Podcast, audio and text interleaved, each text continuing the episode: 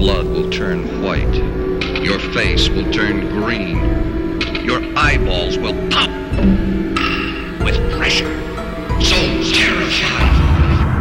Dirty Winters Creepypasta.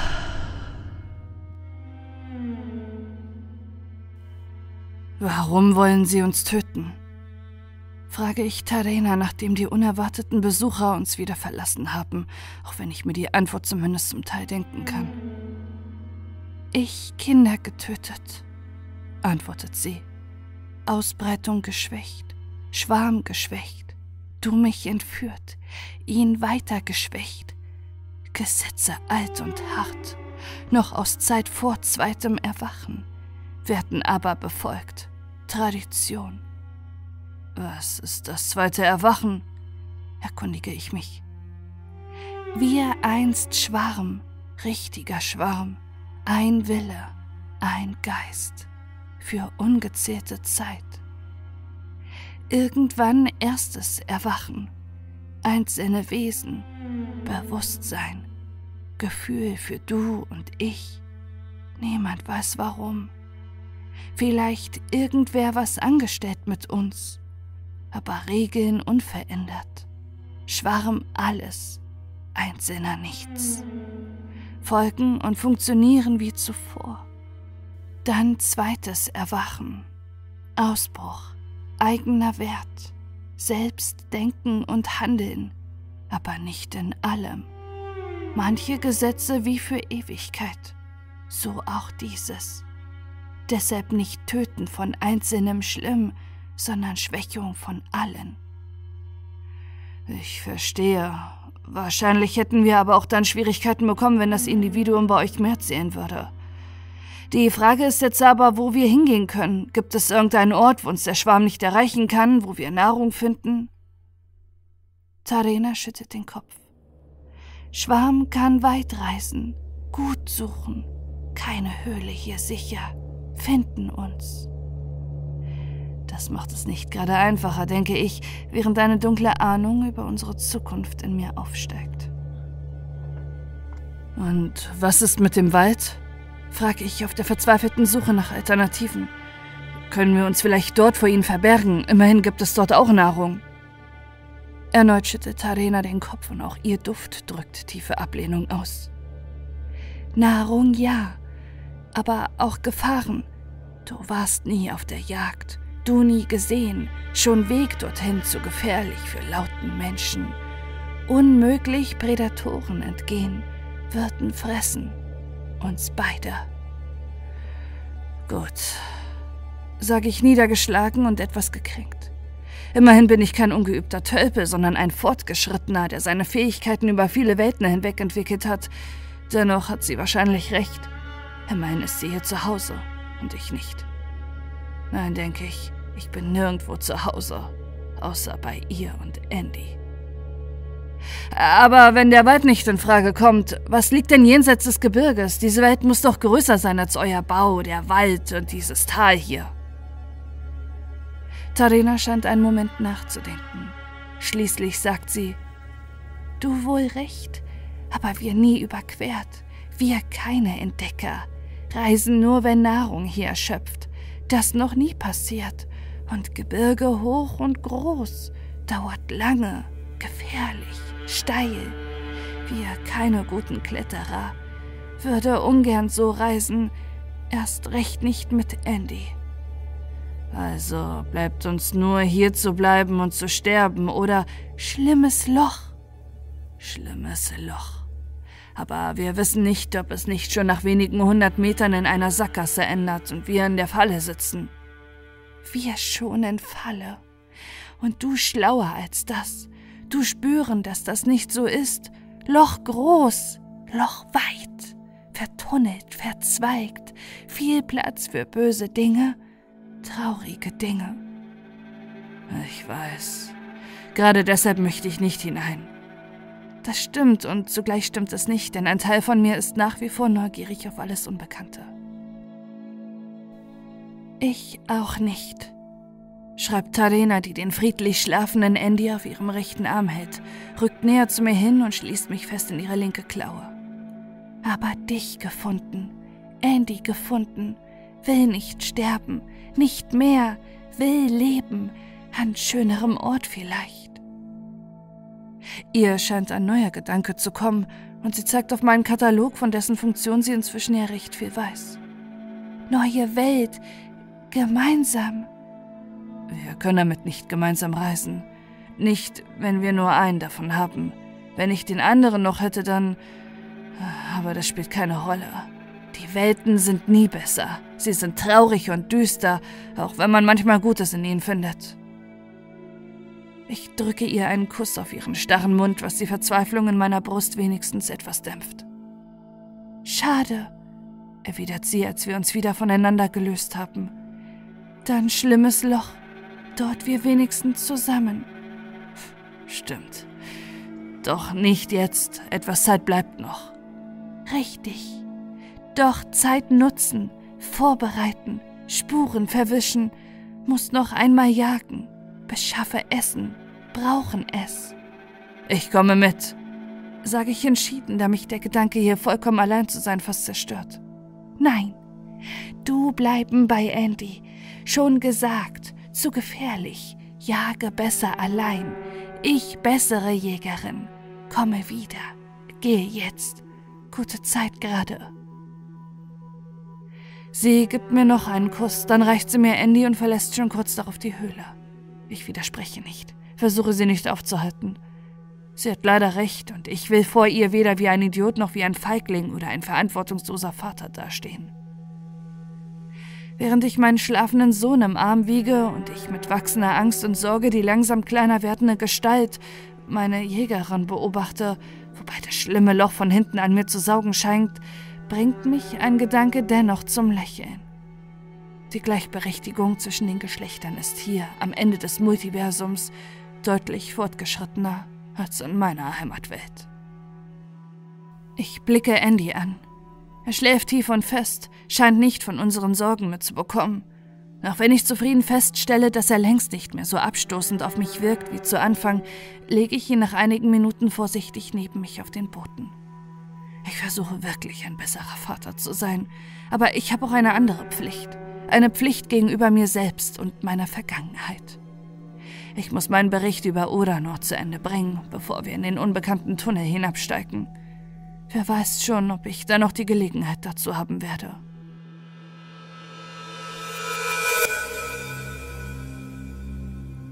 Es war ein mehr als eigenartiges Gefühl, zusammen mit Noyon die glatten weißen Stufen hinaufzusteigen, während die Welt unter uns immer kleiner wurde. Wir bewältigten 50 Stufen, 100, 200, 300 und noch immer schienen die majestätischen Wolken über uns nicht näher gekommen zu sein. Dafür erweckte die Festung inzwischen den Eindruck einer Spielzeugburg, die ein kleiner Junge in seinem Zimmer aufgebaut und die seine Eltern dann als Basis für einen farbenprächtigen Bonsai-Garten genutzt hatten, der die von innerhalb des Gebäudes nur teilweise sichtbaren Pflanzen nun in ihrer vollen Pracht zu sehen waren. Umgekehrt war die deprimierende, ungeziefer und Malma verseuchte Schlammebene, in der ich zusammen mit Sandra in dieser Welt gelandet war, zu einer bedeutungs- und harmlosen braunen Fläche geschrumpft, deren Grenzen in undurchsichtigen Nebeln verschwammen. Ob es Sandra und Pingo dort unten gut ging? Leider hatte ich so meine Zweifel daran. Sandra war nicht finsterer oder gemeiner als ich, aber ihre Bosheit, das glaubte ich zumindest, war fester verbunden mit ihrem Charakter als meine. Mein Selbstmitleid und meine Reue mochten bislang nur selten Konsequenzen für mein reales Handeln gehabt haben, aber immerhin waren sie stets vorhanden gewesen, selbst in meinen finsteren Momenten. Sandra jedoch hatte bislang eher wenig Einsicht gezeigt. Wenn einer der Rädern, die sie prüfen sollte, so glaubte ich nicht, dass sie diese Prüfung bestehen würde. Was Pingo betraf, so standen seine Chancen sicher weitaus besser. Er wirkte auf mich ganz und gar nicht wie eine bösartige Person. Allerdings wusste ich nicht, ob die Aufnahme in das Licht den Fluch seiner Steinwerdung würde besiegen können, die ja offenbar sogar seinen Tod überdauert hatte. Einmal mehr vermisste ich Carmon. Er mochte ein Geschöpf der Dunkelheit gewesen sein, aber er hatte mir oft aus der Patsche geholfen und er hatte sich letztlich für mich opfern wollen. Der Gedanke, dass er sich aufgelöst hatte, dass er schlicht nicht mehr existierte, behagte mir überhaupt nicht. Gleichzeitig fühlte ich mich schuldig deswegen. Mitleid war sicherlich etwas Gutes, aber wenn ich einen Neuanfang starten wollte, so durfte ich mich nicht in Gedanken an finstere Wesen wie Sandra oder Carmon verlieren. Worüber denkst du nach?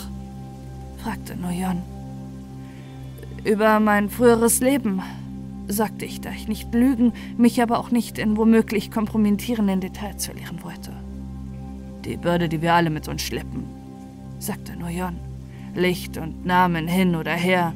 Ich zum Beispiel war einst Norutsch, ein Mitglied der Loni-Kaste, der niedrigsten Kaste der bravianischen Gesellschaft. Und ich verdiente meinen Lebensunterhalt als Prostituierte an den Straßen von Han Win, einer unserer Städte. Das war eine schwierige Zeit gewesen, um es vorsichtig auszudrücken. Das tut mir leid, es muss schrecklich gewesen sein, antwortete ich aufrichtig. Oh, ein Sex ist nichts Schlechtes. Die Käuflichkeit ist das Problem und vor allem die miesen Manieren der Kunden und dass man sich seine Partner nicht aussuchen kann. Aber Sex an sich gehört auf jeden Fall zu den besseren Dingen des Lebens. Wir Rilandi vernahmen ihn auch nicht. Im Gegenteil. Er gibt uns Kraft und bringt ketzerische Fragen zum Schweigen. Lediglich die Sucher praktizieren ihn nicht, weil sie sich von sämtlichen weltlichen Dingen fernhalten müssen. Wir Weber und die Hirten sind dabei jedoch deutlich aufgeschlossener. Was meine Vergangenheit angeht, hast du jedoch recht. Sie war miserabel. Nicht nur wegen der Prostitution, sondern auch wegen des bravianischen Kastenwesens. Ein völlig bescheuertes Gesellschaftskonzept. Ich arbeite da an etwas viel Besserem. Vielleicht kann ich es dir später mal erläutern, wenn wir in Recriondo angekommen sind. Gerne, auch wenn ich keinen blassen Schimmer habe, was du damit meinst. Nur Geduld, bald wirst du es erfahren, sagte Nuyon, um direkt darauf das Thema zu wechseln. Was ist mit deiner Vergangenheit, Olewan? Ich weiß, dass du einer der größten Massenmörder aller Zeiten sein sollst. Dahinter muss sich eine wirklich interessante Geschichte verbergen, zumal du mir gar nicht danach aussiehst. Reflexartig wollte ich diesen ungeheuerlichen Vorwurf von mir weisen, besann mich jedoch eines Besseren. Ich durfte nicht in alte Gewohnheiten verfallen. Das ist wahr. Ich habe nur wenige Leute selbst getötet und die meisten davon aus Notwehr, aber ich habe als verdeckter Agent ein ganzes Volk ausgelöscht und als Herrscher anderer für mich töten lassen. Ganz zu schweigen von all denen, die ich gequält und verraten habe. Aber eigentlich bin oder war ich ein Fortgeschrittener, falls dir das etwas sagt. Leider nein. Ich konnte mit einem Katalog durch die Welten reisen und habe dort viele Abenteuer erlebt, aber auch viel Unheil angerichtet. Aber diesen Katalog habe ich Oneda gegeben, als Teil meiner Wiedergutmachung. Nun bin ich nichts weiter als ein einfacher Mensch. Nicht ganz. Du bist jetzt einer von uns, ein Rilandi, ein Weber und ein Kämpfer für das Licht und damit alles andere als einfach. Aber dieser Katalog scheint mir bei allen Versuchungen sehr nützlich zu sein. Vielleicht könnte man ihn auch zum Guten verwenden. Vielleicht, aber es liegt nur an Enira, das zu entscheiden. Bei ihr ist er sicherlich am besten aufgehoben, erwiderte Nuyon, wobei ich einen Hauch von Zweifel in seiner Stimme hörte. Ich mag die Hirten zwar nicht sonderlich, aber für gewöhnlich wissen sie, was sie tun. Das machte mich stutzig. Ich dachte ihr, äh, wir alle sind eine harmonische Familie. Nuyon kicherte. das sind wir ja auch. Aber in jeder Familie gibt es Leute, die man mehr mag als andere. Die Hirten urteilen mir einfach zu viel und sie sind mir zu streng. Wona'ara weiß schon, warum er uns unterschiedliche Sinnfahrten zugeteilt hat. Äh, habt ihr überhaupt Kontakt zueinander? Oneda sprach von einem Abschied, falls ich den Webern oder den Suchern zugeteilt werden sollte. Oh, die meisten von uns treffen sich regelmäßig zum gemeinsamen Gebet und auch jenseits davon hat man von Zeit zu Zeit miteinander zu tun, entweder um Dinge zu besprechen oder aus vergnüglicheren Gründen. Oneda ist jedoch eine der drei Hirtenmeister, und wie allen Meistern ist es ihr nicht erlaubt, Kontakte zu Vertretern der anderen Sinnpfade zu unterhalten, außer wenn dringende Angelegenheiten es erfordern, bzw. Ara danach verlangt. Schade, dachte ich, war jedoch nicht allzu betrübt darüber. Mein kurzzeitiges Interesse an Onira war nach all dem, was sie mir, wenn auch wahrscheinlich zu Recht, angetan hatte, merklich abgekühlt. Erst recht, seitdem ich Gardevenia wieder gesehen hatte. Ohnehin vertraute ich meinem Herzen gerade in dieser Hinsicht nicht, indem nun Gefühlsbruchstücke für Sandra, Gardevenia und nun auch noch Onira wild umherwirbelten. Fürs Erste hatte ich ohnehin andere Sorgen. Ich verstehe, sagte ich und wir schwiegen eine Weile. Als ich jedoch bemerkte, dass meine weder durch Technik noch durch einen Symbionten verstärkten Beine so langsam Schwierigkeiten damit bekamen, die schier endlose Treppe hinaufzusteigen, ergriff ich wieder das Wort. Äh, wie weit ist es denn noch bis zu unserer Halle? Gibt es keinen schnelleren Weg nach oben? Den gibt es, sagte Noyon grinsend. Aber nicht für uns einfache Weber und ganz besonders nicht für vollkommene Frischlinge wie dich. Doch selbst die meisten benutzen gelegentlich die Treppe, wenn es die Zeit erlaubt. Sie gilt als heilig, wenn man so will. Mit der Zeit werden sich deine Muskeln daran gewöhnen. Ich hoffe es, sagte ich keuchend, während der Höhenwind an meinen Haaren riss und mir leicht schwindlig wurde, als mir wieder bewusst wurde, in welcher enormen Höhe wir uns bereits befanden. Jetzt sei nicht so niedergeschlagen. Sieh dir lieber das hier an. Er zeigte nach oben und mein Blick, der bislang starr auf die Stufen geheftet war, folgte seinem gläsernen Finger. Was ich dort sah, war tatsächlich dazu geeignet, meine Laune zu heben. Nur wenige Meter über uns sah ich regelrecht Schwärme gläserner Flugkreaturen, die sich in einem sicher fast kilometerbreiten Strudel spielerisch umtanzten und deren zerbrechlich wirkende Körper das Licht farbenfroh brachen oder schimmernd reflektierten. Ich sah dort winzige, an Spatzen erinnernde Vögel, Riesige Raubvögel mit gebogenen Schnäbeln, gepanzerte Flugechsen, Säugetiere, die vage an Fledermäuse und Flughunde erinnerten, wenn auch mit längeren Schnauzen und breiteren Flügeln, und auch gigantische, libellenartige Fluginsekten mit schillernden Facettenaugen und langen gläsernen Stacheln. Auch wenn sie noch einigermaßen weit entfernt waren, hätten sie eigentlich einen Mordslärm machen sollen. Aber stattdessen waren sie vollkommen still. Das ist wunderschön. Wie kommen Sie hierher? Ich habe außer den Käfern und Würmern noch keine Tiere in Odanor gesehen. Sie werden von Licht angezogen, und da sie in großer Höhe fliegen und der Himmel von unten so hell ist, kann man sie dort nicht erkennen, erläuterte Noyon. Verhungern Sie nicht? Sie werden doch sicherlich Beute machen müssen. Fressen Sie sich etwa gegenseitig? Noyon lachte wie ein Vater, dessen Sohn etwas Albernes gesagt hatte. Weißt du, Olivan, ich habe viel weniger gegen Fragen als die meisten Elandi, aber es gibt Momente, in denen man einfach so schweigen und beobachten sollte, statt alles zu analysieren, was man sieht. Das hier ist so ein Moment. An diesem Punkt musste ich ihm recht geben. Und so sah ich den gläsernen Tieren fasziniert beim Tanz zu, während wir unseren Aufstieg fortsetzten. Als wir das Auge dieses friedlichen Wirbelsturms aus Leibern erreichten, welcher sich genau um die Treppe drehte, fürchtete ich kurz mit einem der vielen Tiere zu kollidieren und mich entweder zu verletzen oder meinerseits Schaden anzurichten, aber nichts davon geschah. Die meisten dieser Geschöpfe hielten einen respektvollen Abstand zu mir und Nuyon. Lediglich eine der Glaslibellen kam zu mir und sah mich mit ihren großen Facettenaugen an, die denen von Tarena nicht so unähnlich waren. Ich konnte dem Drang nicht widerstehen, ihr mit meinen Fingern vorsichtig über den schlanken Leib zu streicheln. Sie schlug daraufhin schneller mit ihren acht Flügeln, ohne sich von mir zu entfernen, woraus ich schloss, dass es ihr gefiel. Dann jedoch schloss sie sich wieder dem spielerischen Himmelstanz an. Den Rest des Weges legten wir schneller und müheloser zurück, als ich befürchtet hatte. Vielleicht hatte der Anblick dieser anmutigen Kreaturen tatsächlich etwas Kraft gegeben. Vielleicht waren meine Beine aber auch schon zu taub, um noch weh zu tun, oder ich hatte die Entfernung falsch eingeschätzt. Als wir die letzte Stufe der Treppe erreichten, sah ich vor mir eine gläserne Kuppel, unter der etwa zwei Dutzend Relandi in denselben Webergewändern, die auch ich und Nuyon tragen, miteinander diskutierten, lachten oder aus langstieligen Gläsern tranken. Die Stimmung war gelöst, auch wenn einige der Anwesenden verstummten, als sie uns erblickten und vor allem mich zu gleichen Teilen skeptisch und neugierig betrachteten. Viele von ihnen saßen oder lagen direkt auf den Wolken, die auch auf ihrer Oberseite nicht völlig weiß waren, sondern in einem orangefarbenen Ton schimmerten. Andere jedoch hatten sich auch auf transparenten Liegen oder Stühlen niedergelassen. Die Stimmung erinnerte mich eher an einen dekadenten römischen Palast, als an die Halle eines religiösen Volkes. Ja, ich sah sogar einige Paare, die sich küssten oder mit zumindest vorsexuellen Aktivitäten beschäftigt waren. Einige der Relandi waren bereits vollständig zu Glas geworden, Andere jedoch hatten sich, so wie Noyon, noch einen Großteil ihrer ursprünglichen körperlichen Merkmale bewahrt.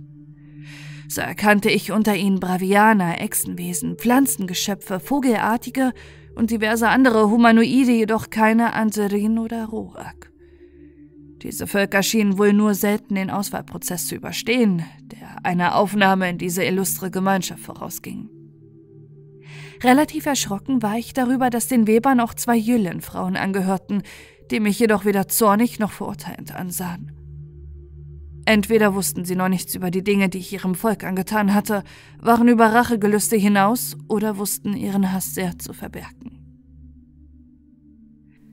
Einer der männlichen Anwesenden trug ein Gewand aus demselben gläsernen Stoff, aus dem auch die Decke bestanden hatte, auf der ich gelegen hatte, während ich meine Illusion durchlebt hatte. Er war einer von jenen, der bereits vollkommen gläsern war und darüber hinaus das typische Aussehen der Rilandi besaß, wobei sein gläserner Schnurrbart ihm eine gewisse Individualität verlieh.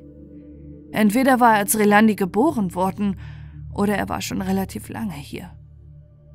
Er war es dann auch, der auf uns zuging und mir die Hand zur Begrüßung entgegenstreckte.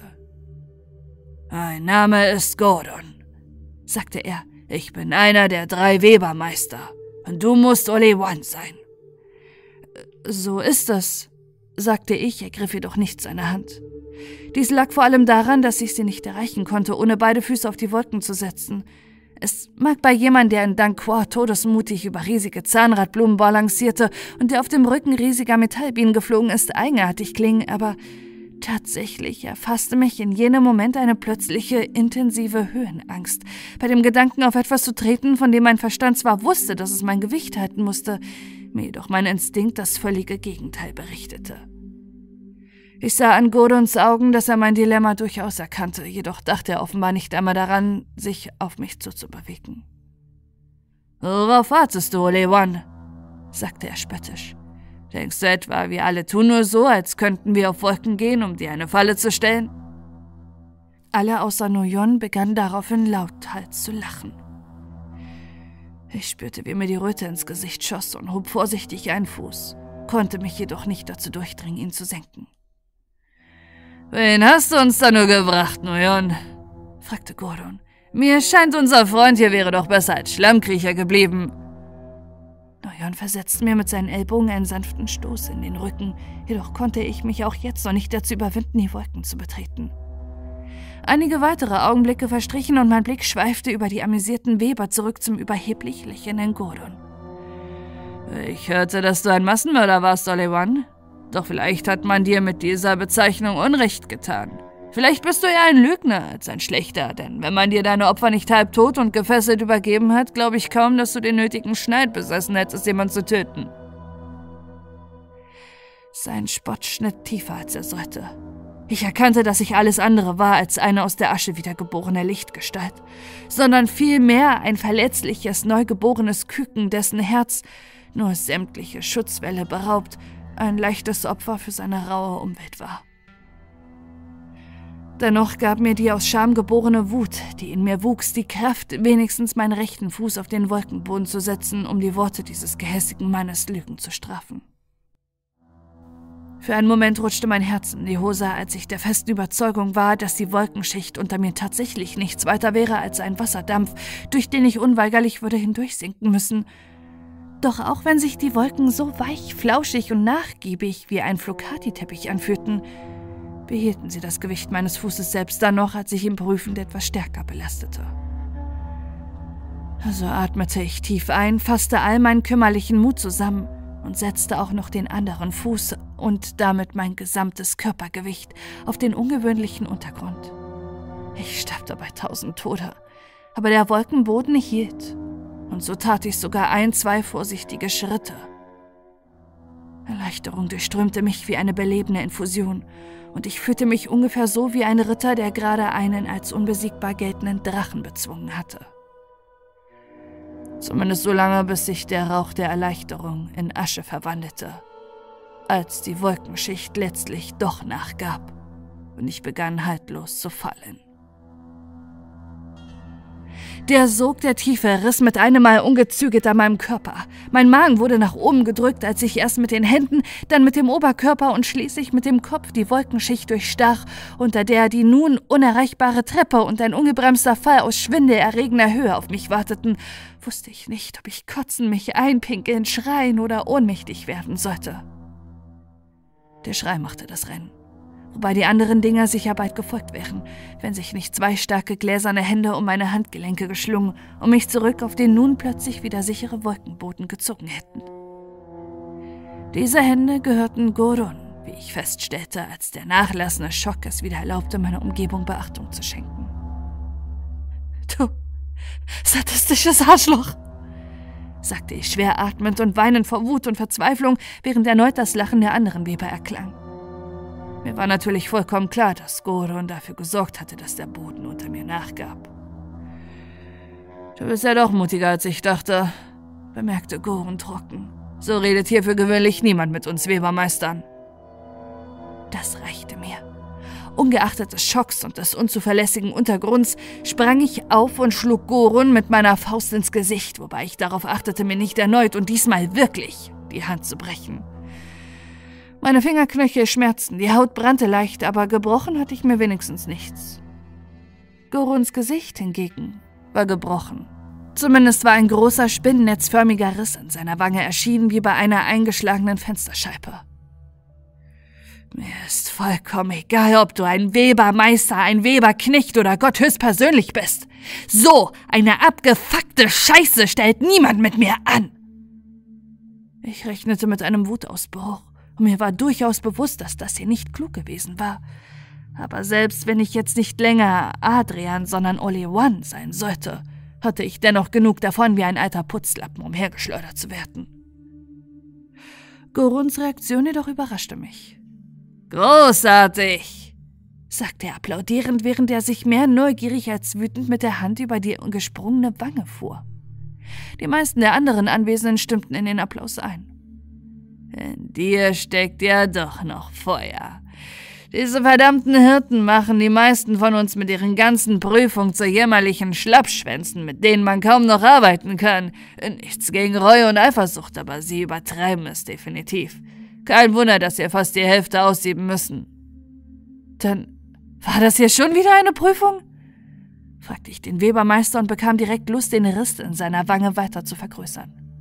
So ist es. Hättest du dich einfach nur jammernd auf dem Boden zusammengekauert und um Gnade gefleht, hätten wir dich erneut durch die Wolkendecke fallen lassen. Diesmal ohne helfende Hand. Als er das sagte, entstand ein flaues Gefühl in meiner Magengrube. Ich hatte selbst den Freefall-Geräten auf den Rummel nie etwas abgewinnen können. Ich drehte mich zu Noyon um. Warum hast du mir nichts davon erzählt? fragte ich den Mann empört. Gordon hat es verboten und ich würde es nicht wagen, um seine Autorität zu untergraben, sagte Noyun, wobei ein seltsames Zittern in seiner Stimme war.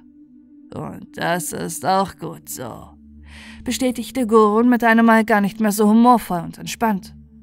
Es stimmt, ich will hier oben keine Speichel, Lecker oder Staubkriecher, sondern starke Charaktere, die frei denken und auch mal ihre Meinung sagen. Aber damit wir hier keine Missverständnisse aufkommen, wenn ich etwas befehle, ist es Gesetz. Und so sehr ich dein Feuer auch schätze, Olewan, wenn du mich von heute an noch einmal schlägst, wirst du als schreiender Niederschlag aus den Wolken regnen. Verstanden? Ich nickte, wobei ich ein bisschen befürchtete, wieder in einer Prüfung zu stecken. Wurde vielleicht erneuter Widerspruch von mir erwartet? Nein, entschied ich. Auch wenn die Gemeinschaft der Weber ganz anders war, als ich es erwartet hatte, wirkte Goron doch wie jemand, der ernst genommen werden wollte. Perfekt, sagte Goron, dessen Wange schon gar nicht mehr so zerstört aussah, was darauf schließen ließ, dass sein Körper die Wunde langsam heilte. Dann ist es an der Zeit, dass du deine Aufgabe kennenlernst. Noyon? Ja, Webermeister? erwiderte der Angesprochene. Würdest du unseren Neuling zur Heret in die Webwerkstatt führen? Ich muss leider ein Auge auf diese Rasselbande hier haben und dafür sorgen, dass sie bei aller verdienten Entspannung keinen gefährlichen Unsinn anstellt. Wie du wünschst, Webermeister, sagte Norion und machte eine auffordernde Geste, während er die linke der drei Wolkenstraßen wählte, die von dem Platz wegführten, bei dem es sich nur um Rekriondo handeln konnte, von dem Norion gesprochen hatte. Ich warf noch einen Blick auf die anderen Relandi, die sich bereits wieder ihren Freuden hingaben, und schloss dann zu Norion auf. Die Straße, die wir benutzten, war nur etwa zwei Meter breit und links und rechts von ihr lag der fast endlose scheinende Abgrund, an dessen Ende der Schlamm und der schwarze Malm warteten. Erneut ergriff mich ein heftiger Schwindel. Um mich abzulenken, stellte ich Noyun eine Frage. Ist Heret auch eine Webermeisterin? Ja, bestätigte Noyun nickend. Sie ist zuständig für die Beaufsichtigung unserer eigentlichen Arbeit Korlat ist der dritte Webermeister. Er ist Hüter unseres Wissens und Lehrer des Geistes. Ihn wirst du später noch treffen. Er wird dir alles vermitteln, was du über die Geschichte und den Glauben von uns Relandi wissen musst. Er wird dich aber auch in den besonderen Fähigkeiten unseres Volkes unterweisen. Gorun kennst du ja bereits. Er kümmert sich um das Wohlergehen und die Disziplin unter den Webern und wenn nötig um den Kontakt mit den anderen Sündfahrten und dem Allrichter. Das mit dem Wohlergehen scheint ihm besser zu gelingen als mit der Disziplin bemerkte ich suffisant. Noyon lachte ein glockenhelles Lachen. Irgendwie war er mir wirklich sympathisch, auch wenn ich ihm seine mangelnde Vorwarnung wegen der Prüfung noch immer etwas übel nahm. Wäre es dir lieber, wenn hier ständiger Kasernenton, betriebsame Stille und Kasteine Betbrüder an der Tagesordnung wären? Keineswegs, sagte ich. Ich wundere mich lediglich darüber. Wenn du unsere Aufgabe kennengelernt hast, wird es sich nicht mehr wundern. Es gibt eben Dinge, die nur funktionieren, wenn man eine entspannte und glückliche Atmosphäre schafft. Kreativität gehört definitiv dazu. Mag sein, aber in Sachen Handarbeit war ich nie besonders begabt. Erneut kicherte Nuyun herzlich. Ich auch nicht. Zum Glück kommt es bei unserer Arbeit eher auf den Kopf an. Doch genug um den heißen Brei geredet. Wir sind da. Äh, was meinst du? Fragte ich, da ich weit und breit weder eine Halle noch eine Tür oder sonst irgendetwas sah, was im entferntesten an eine Webwerkstatt erinnerte. Sei es nun wortwörtlich oder metaphorisch. Es gab lediglich dieselbe, endlos scheinende Wolkenstraße. Sieh genauer hin, sagte Norion und zeigte auf einen Punkt zu seinen Füßen. Ich tat wie geheißen und sah tatsächlich einen mit hellgrüner Farbe auf die Wolken gemalten, stilisierten Webstuhl, der etwa so groß wie meine Handfläche war. Sicher eine schöne Werkstatt, lobte ich, zumindest wenn man zweidimensional und sehr klein ist. Diesmal entlockte ich Noyon lediglich ein müdes Grinsen. Okay, das war auch wirklich ein wenig albern gewesen. Dieses Symbol hier markiert natürlich lediglich den Eingang sagte Noyun, trat genau am markierten Punkt über den Rand der Straße und war verschwunden. Er stürzte weder ab, noch schwebte er wie magisch in der Luft, er war schlicht nicht mehr vorhanden. Das ist nicht dein verfluchter Ernst, sagte ich und starrte völlig entgeistert auf das leere Stück Luft, bei dem nicht einmal ein Flimmern darauf hinwies, dass sich dort irgendetwas befand. Meine erst kürzlich erwachte Höhenangst meldete sich mit Macht zurück, als ich meine Füße auf das Symbol stellte. Der Wind riss an meinen Haaren und als ich den Abgrund von meinen Füßen starrte, hätte ich mich vor Nervosität beinahe übergeben. Aber ich hatte keine Lust darauf, mich erneut zum Affen zu machen, und zumindest vom Kopf her wusste ich, dass es ziemlich unwahrscheinlich war, dass man mich nach all dem töten wollte. Das hätten sie auch einfacher haben können. Außerdem mochte ich zwar kein Fortgeschrittener mehr sein, aber die Neugier hatten all die Prüfungen dennoch nicht aus mir vertrieben. Also schiss ich erneut auf mein ungutes Gefühl und sprang von der Wolkenstraße ins Ungewisse.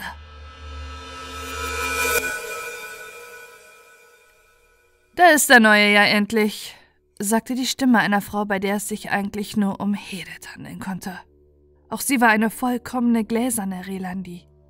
Jedoch hatte sie sich ihre kurzen gläsernen Haare rot gefärbt, trug einen ungewöhnlich weiten weißen Mantel, der an den Rändern in allen Farben des Regenbogens schimmerte, und eine silberne Brille, was ihr trotz ihrer relativen Jugend etwas Professorales verlieh. Sie saß aber auf einem gläsernen Stuhl und gab irgendetwas in einen flachen Monitor ein, dessen Fuß tatsächlich auf einem großen Webstuhl ruhte, der, samt der auf ihm gesponnenen Fäden, aus zur Materie gewordenem Licht zu bestehen schien. Von diesem Webstuhl gingen nach oben eine Vielzahl großer dünner Fäden ab, die hin zur Decke des kuppelförmigen, vollkommen geschlossenen Raums führten. Doch sie verschwand nicht einfach nur in irgendeiner gewöhnlichen Bausubstanz, sondern in einer Reihe gläserner, zylindrischer Tanks, die an der Decke befestigt waren und in denen sich Wesen befanden, die ich selbst aus dieser Entfernung als Geonen erkennen konnte. Angehörige von Moidururs Volk, die ungeachtet ihrer starken psionischen oder womöglich sogar magischen Fähigkeiten dort gefangen gehalten wurden. Ihre Gesichtsausdrücke konnte ich nicht erkennen, aber es war anzunehmen, dass sie nicht sonderlich glücklich über ihre Gefangenschaft waren. Weitaus zufriedener wirkten die vier Rilandi, die auf gläsernen Stühlen im Halbkreis um Heret und ihren Webstuhl saßen. Zwei von ihnen, beides Männer, besaßen die volle Rilandi-Gestalt. Bei den beiden anderen handelte es sich um eine ältere Bravianerin und eine Echsenfrau mit grüner Haut und großen hellroten Augen. Die restlichen 16 Stühle waren leer, was diesem Ort eine etwas verlassene Atmosphäre verlieh. Was starrt ihr so blöd in der Gegend rum? empörte sich Heret halb ernst und halb scherzhaft. Ausruhen könnt ihr euch auch draußen. Hier drin wird gearbeitet. Also setzt euch husch.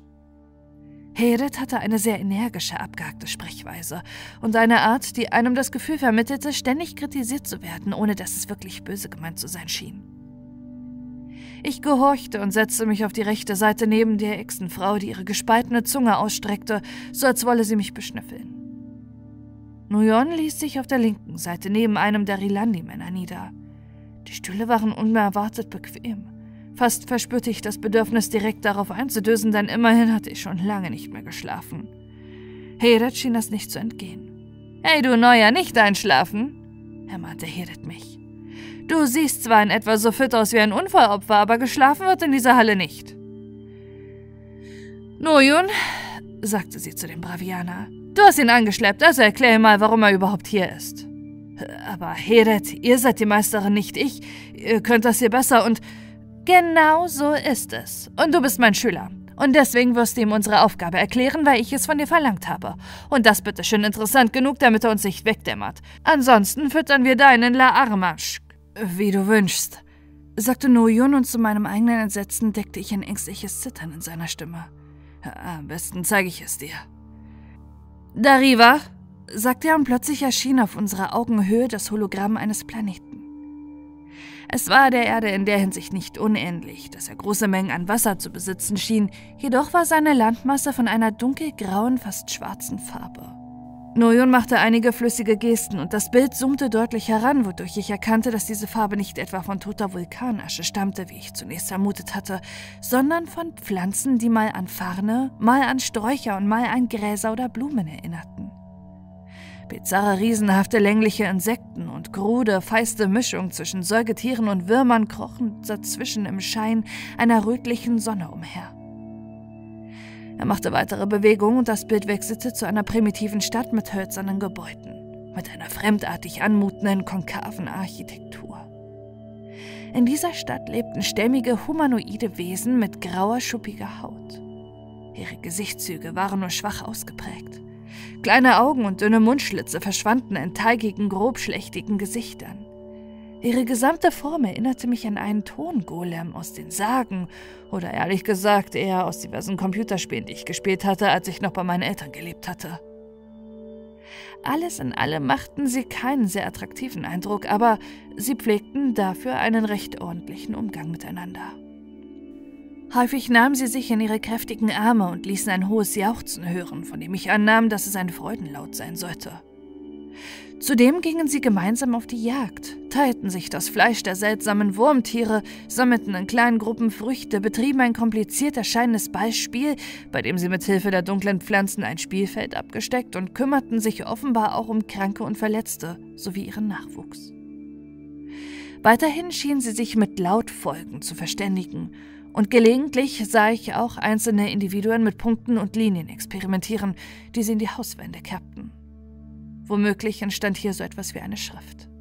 Alles in allem schien es mir eine zwar noch primitive, aber friedliche und recht vielversprechende Stammeskultur zu sein. Jedoch war nicht alles perfekt, denn der Boden war an vielen Stellen ausgetrocknet und auch einige der Pflanzen machten einen recht kränklichen Eindruck. Noch schien der Stamm nicht an Mangel zu leiden, aber es fehlte nicht mehr allzu viel. Was hältst du davon? fragte Noyun, nachdem er seine kleine Vorführung beendet hatte, indem er das Hologramm wie einen Film einfror. Es scheint mir ein schöner Ort zum Leben zu sein, zumindest wenn man es einfach mag und kein Problem mit Trockenheit hat. Für den Bruchteil einer Sekunde erschien ein herzliches Lächeln auf Noyuns Gesicht. Dann jedoch verschwand es wie ein flüchtiger Schauer und er blickte erst verstohlen zu Heret und dann zu den anderen Webern, so als hätte ich etwas Ungehöriges gesagt. Das meine ich nicht. Was ist daran auffällig? Was hat das Potenzial, die bestehende Ordnung zu brechen? Ich hatte nicht unbedingt den Eindruck, dass diese Ordnung gebrochen werden musste, aber natürlich war die Antwort auf die Frage recht eindeutig. Du meinst, abgesehen von Trockenheit und Hunger? fragte ich spitz, erkannte jedoch an seinem Gesicht, dass es nicht das war, was er hören wollte. Nun, wahrscheinlich diejenigen, die zu schreiben begonnen haben. Genau bestätigte Noyun und leckte sich nervös über die Lippen. Er fokussierte auf ein braunäugiges Individuum, welches besonders groß war und dabei war, mit einem schwarzen Ast einige neue Formen auszuprobieren. Das Besondere an ihm war, dass er anders als die meisten anderen ein paar Zuschauer hatte. Webmeisterin, würdet ihr Ereignis 27b initiieren, sobald er wieder die Doppelbogenform ausführt? Hedet nickte. Gespannt verfolgte ich den Außerirdischen bei seinen Schriftforschungen, und es dauerte nicht lang, bis er zwei Halbkreise zeichnete, die sich an ihren Wölbungen berührten und so eine Art abgerundetes X formten. Sofort gab Heret etwas in ihren Bildschirm ein. Kurz darauf setzte sich der Webstuhl leise ratternd in Bewegung. Ein heller Lichtstrahl fuhr vom Webstuhl zu einem der Fäden, und ein schriller Schrei ertönte, der von einem der Skionen an der Decke zu kommen schien. Unmittelbar darauf blickte der Schreiber aus Dariva zum Himmel empor, und die mysteriöse Kamera folgte seinem Blick. An dem fremdartigen, von zwei kleinen roten Sonnen beherrschten Himmel erschien ein helles gelbliches Licht, welches die Form einer Schlange oder vielleicht auch eher von einem der Wurmtiere annahm, die eine Zeit lang chaotische Bahnen auf den Himmel zog, bevor er schließlich mit einem Knall verschwand. Doch das Spektakel war noch nicht vorüber, denn dort, wo das Schlangenlicht erschienen war, bildeten sich mit einem Mal wie aus dem Nichts Wolken und ließen einen erfrischenden Regen auf den trockenen Boden niedergehen. Die Kamera schwenkte auf die umstehende Person, die allesamt einen Ausdruck des Erstaunens und der Bewunderung zeigten. Vorspulen, ein Jahr, sagte Nojon. Eine neue Szene zeigte sich. Die Stadt hatte sich verändert. Neben den bislang etwa gleich großen Gebäuden war ein riesiger Tempel errichtet worden, auf dem das Symbol prangte, welches der Schreiber gezeichnet hatte. Ein Bildnis eben jenes Schreibers stand davor und hielt einen Ast in der rechten und eine gefüllte Wasserschale in der linken Hand. Um diese Statue knieten einige der Dorfbewohner und murmelten irgendetwas. Ein kleiner Dorfbewohner, womöglich ein Kind oder Jugendlicher, goss Wasser aus einem dunklen Holzgefäß in die Schale. Niemand spielte oder unterhielt sich. Die Straßen wirkten still und verwaist. Die Kamera schwenkte ins Innere des Tempels. Der Schreiber saß auf einer Art Thron, welcher ebenfalls jenem Zeichen nachempfunden war. Vier Tempeldiener trugen Leinengewänder mit jenem Zeichen und mächtige schwarze Holzspeere. Zwei von ihnen hielten einen Jugendlichen fest. Er hatte einen Ball in der Hand. Der Schreiber deutete darauf und erging sich in einem Schwall von Flüchen. Der Jugendliche argumentierte offenbar dagegen. Ein dritter Tempeldiener ging zu ihm, nahm den Ball in die Hand und verbrannte ihn in einer von zwei Räucherschalen, die im Inneren des Tempels loderten. Der Jugendliche fluchte und schien etwas zu sagen, was den Schreiber erzürnte. Der Schreiber gab daraufhin dem vierten Tempeldiener einen Befehl. Er ging zu dem Jungen, legte die Spitze seines Speers auf dessen Körpermitte. Der Jugendliche begann zu flehen und zu weinen, und auch der Tempeldiener schien von Zweifel geplagt, da seine Hand, in der er den Speer hielt, zitterte. Aber als der Schreiber einen harten, strengen Laut von sich gab, stieß er den Speer durch den Körper des Beispielers. Anstelle von Bitten quoll nun Blut aus seinem Mund, und schließlich brach er tot zusammen, als der Speer wieder aus seinem Körper gezogen wurde. Das, das ist grauenhaft, sagte ich meinem intuitiven Gewissen folgend, welches immerhin seit einiger Zeit wieder deutlicher zu mir sprach. Deshalb erkannte ich mich auch gut in der Tempelwache wieder. Weinen, klagen und zweifeln und dann doch falsch handeln. Das kannte ich gut. Es ist nicht perfekt, sagte Noyun, den das Ganze ebenfalls nahezugehen schien. Diese Religion ist noch zu roh und brutal. Das passiert leider häufig in den Anfangsstadien. Wenn das so bleiben würde, würden wir Revolutionen riskieren. Wir brauchen ein paar mehr Regeln. Heret, Ereignis 15 NM, sagte Noyun, worauf Heret eine neue Eingabe machte, die an einen gequält aufschreienden Skion weitergeleitet wurde. Plötzlich manifestierte sich über dem Körper des sterbenden Jugendlichen, aus dem helles, fast weißes Blut quoll, eine helle leuchtende Geistergestalt mit den ungefähren Umrissen des Toten. Welche Gebote schlägst du vor, Noyun?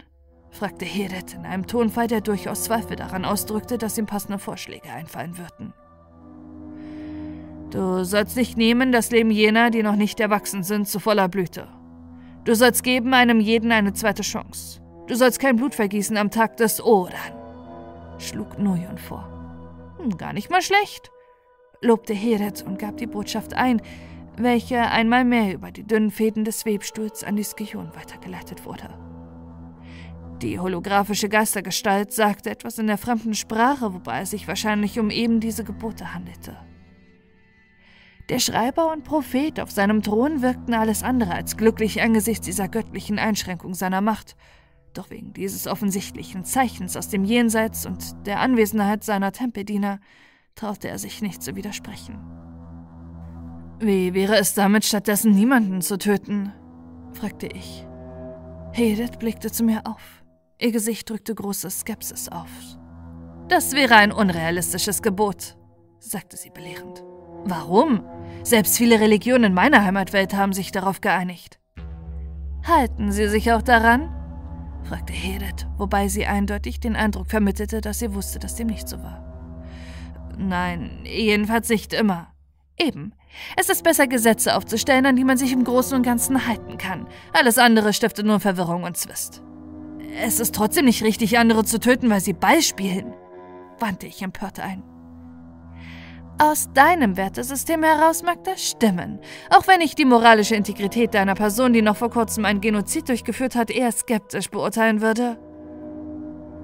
Bei diesen Worten sahen mich die anderen Weber ziemlich feindselig und ganz und gar nicht urteilsfrei an. Lediglich die Echsenfrau neben mir schien relativ unbeeindruckt. Entweder hatte sie dieses kleine Detail über mich bereits gewusst oder es war ihr relativ egal. Ich habe dafür gebüßt und bin geläutert worden. Welchen Sinn haben all die Prüfungen, wenn man seine Vergangenheit dennoch immer wieder vorgehalten bekommt? Du selbst solltest sie dir vorhalten. Und zwar ständig, sagte Heret kühl. Aber das ist jetzt nicht der Punkt. Der Punkt ist, in dem Kosmos, in dem die Bewohner von Dariva leben, ist dies nun einmal Gesetz. Ein Gesetz, welches sie selbst sich gegeben haben. Und eine Gesellschaft ohne Gesetze funktioniert nicht. Ihr habt ihnen diese Gesetze gegeben. Falsch. Wir setzen lediglich Impulse. Was sie daraus machen, ist allein ihre Sache. Das stimmt, Olewan, sagte Noyon. Es geht uns darum, das beste religiöse System für jedes Volk zu entwickeln. Aber wir entwerfen nicht einfach alles am Reißbrett. Wir fördern lediglich Tendenzen, die vorhanden sind und sehen, wie sich die jeweilige Spezies daraufhin entwickelt. Was du hier gesehen hast, sind lediglich Fortschreibungen der aktuellen Verhältnisse. Die junge Frau, die dort gestorben ist, wird zwar mit beinahe hundertprozentiger Sicherheit in einem Jahr sterben, wenn wir nicht eingreifen, aber noch ist sie nicht gestorben und vielleicht muss sie es auch nicht, wenn wir einen anderen Pfad finden, der ein funktionierendes System ermöglicht. Doch wenn nicht, so sorgt ihr Tod immerhin dafür, dass nach ihr viele weitere nicht getötet werden müssen und wir auf dieser Basis weiterarbeiten können. Warum muss es überhaupt eine religiöse Ordnung geben? Warum können diese Wesen nicht einfach so leben, wie sie möchten? Hatte vorher schon konzentrierte Stille in der Halle der Weber geherrscht, war diese nun regelrecht erdrückend. Was hast du da gesagt? zischte Hedith. Ich habe eine Frage gestellt. Mir wurde gesagt, dass das hier nicht verboten ist, dass man hier frei denken und diskutieren kann. Na, hast du ihm etwa gesagt, dass er das Licht in Frage stellen darf? fragte Hedet und blickte Nojun dabei wütend an. Äh, natürlich nicht, ich habe lediglich. Raus! Alle beide! Kaffte Hedet. Heute Abend findet eine Speisung statt. Morgen dürft ihr dann wiederkommen, vorausgesetzt du hast dem Neuen klargemacht, was sich in diesen Hallen gehört und was nicht. Was zur Hölle war das? fragte ich Nojo, nachdem wir fluchtartig die Halle verlassen und wieder auf der Wolkenstraße standen. Sei still, rührte mich Nojon, in dessen Gesicht Wut, Scham und Verzweiflung um Vorherrschaft kämpften. Deinetwegen komme ich nun so richtig in Schwierigkeiten. Meinetwegen? gab ich ungläubig zurück.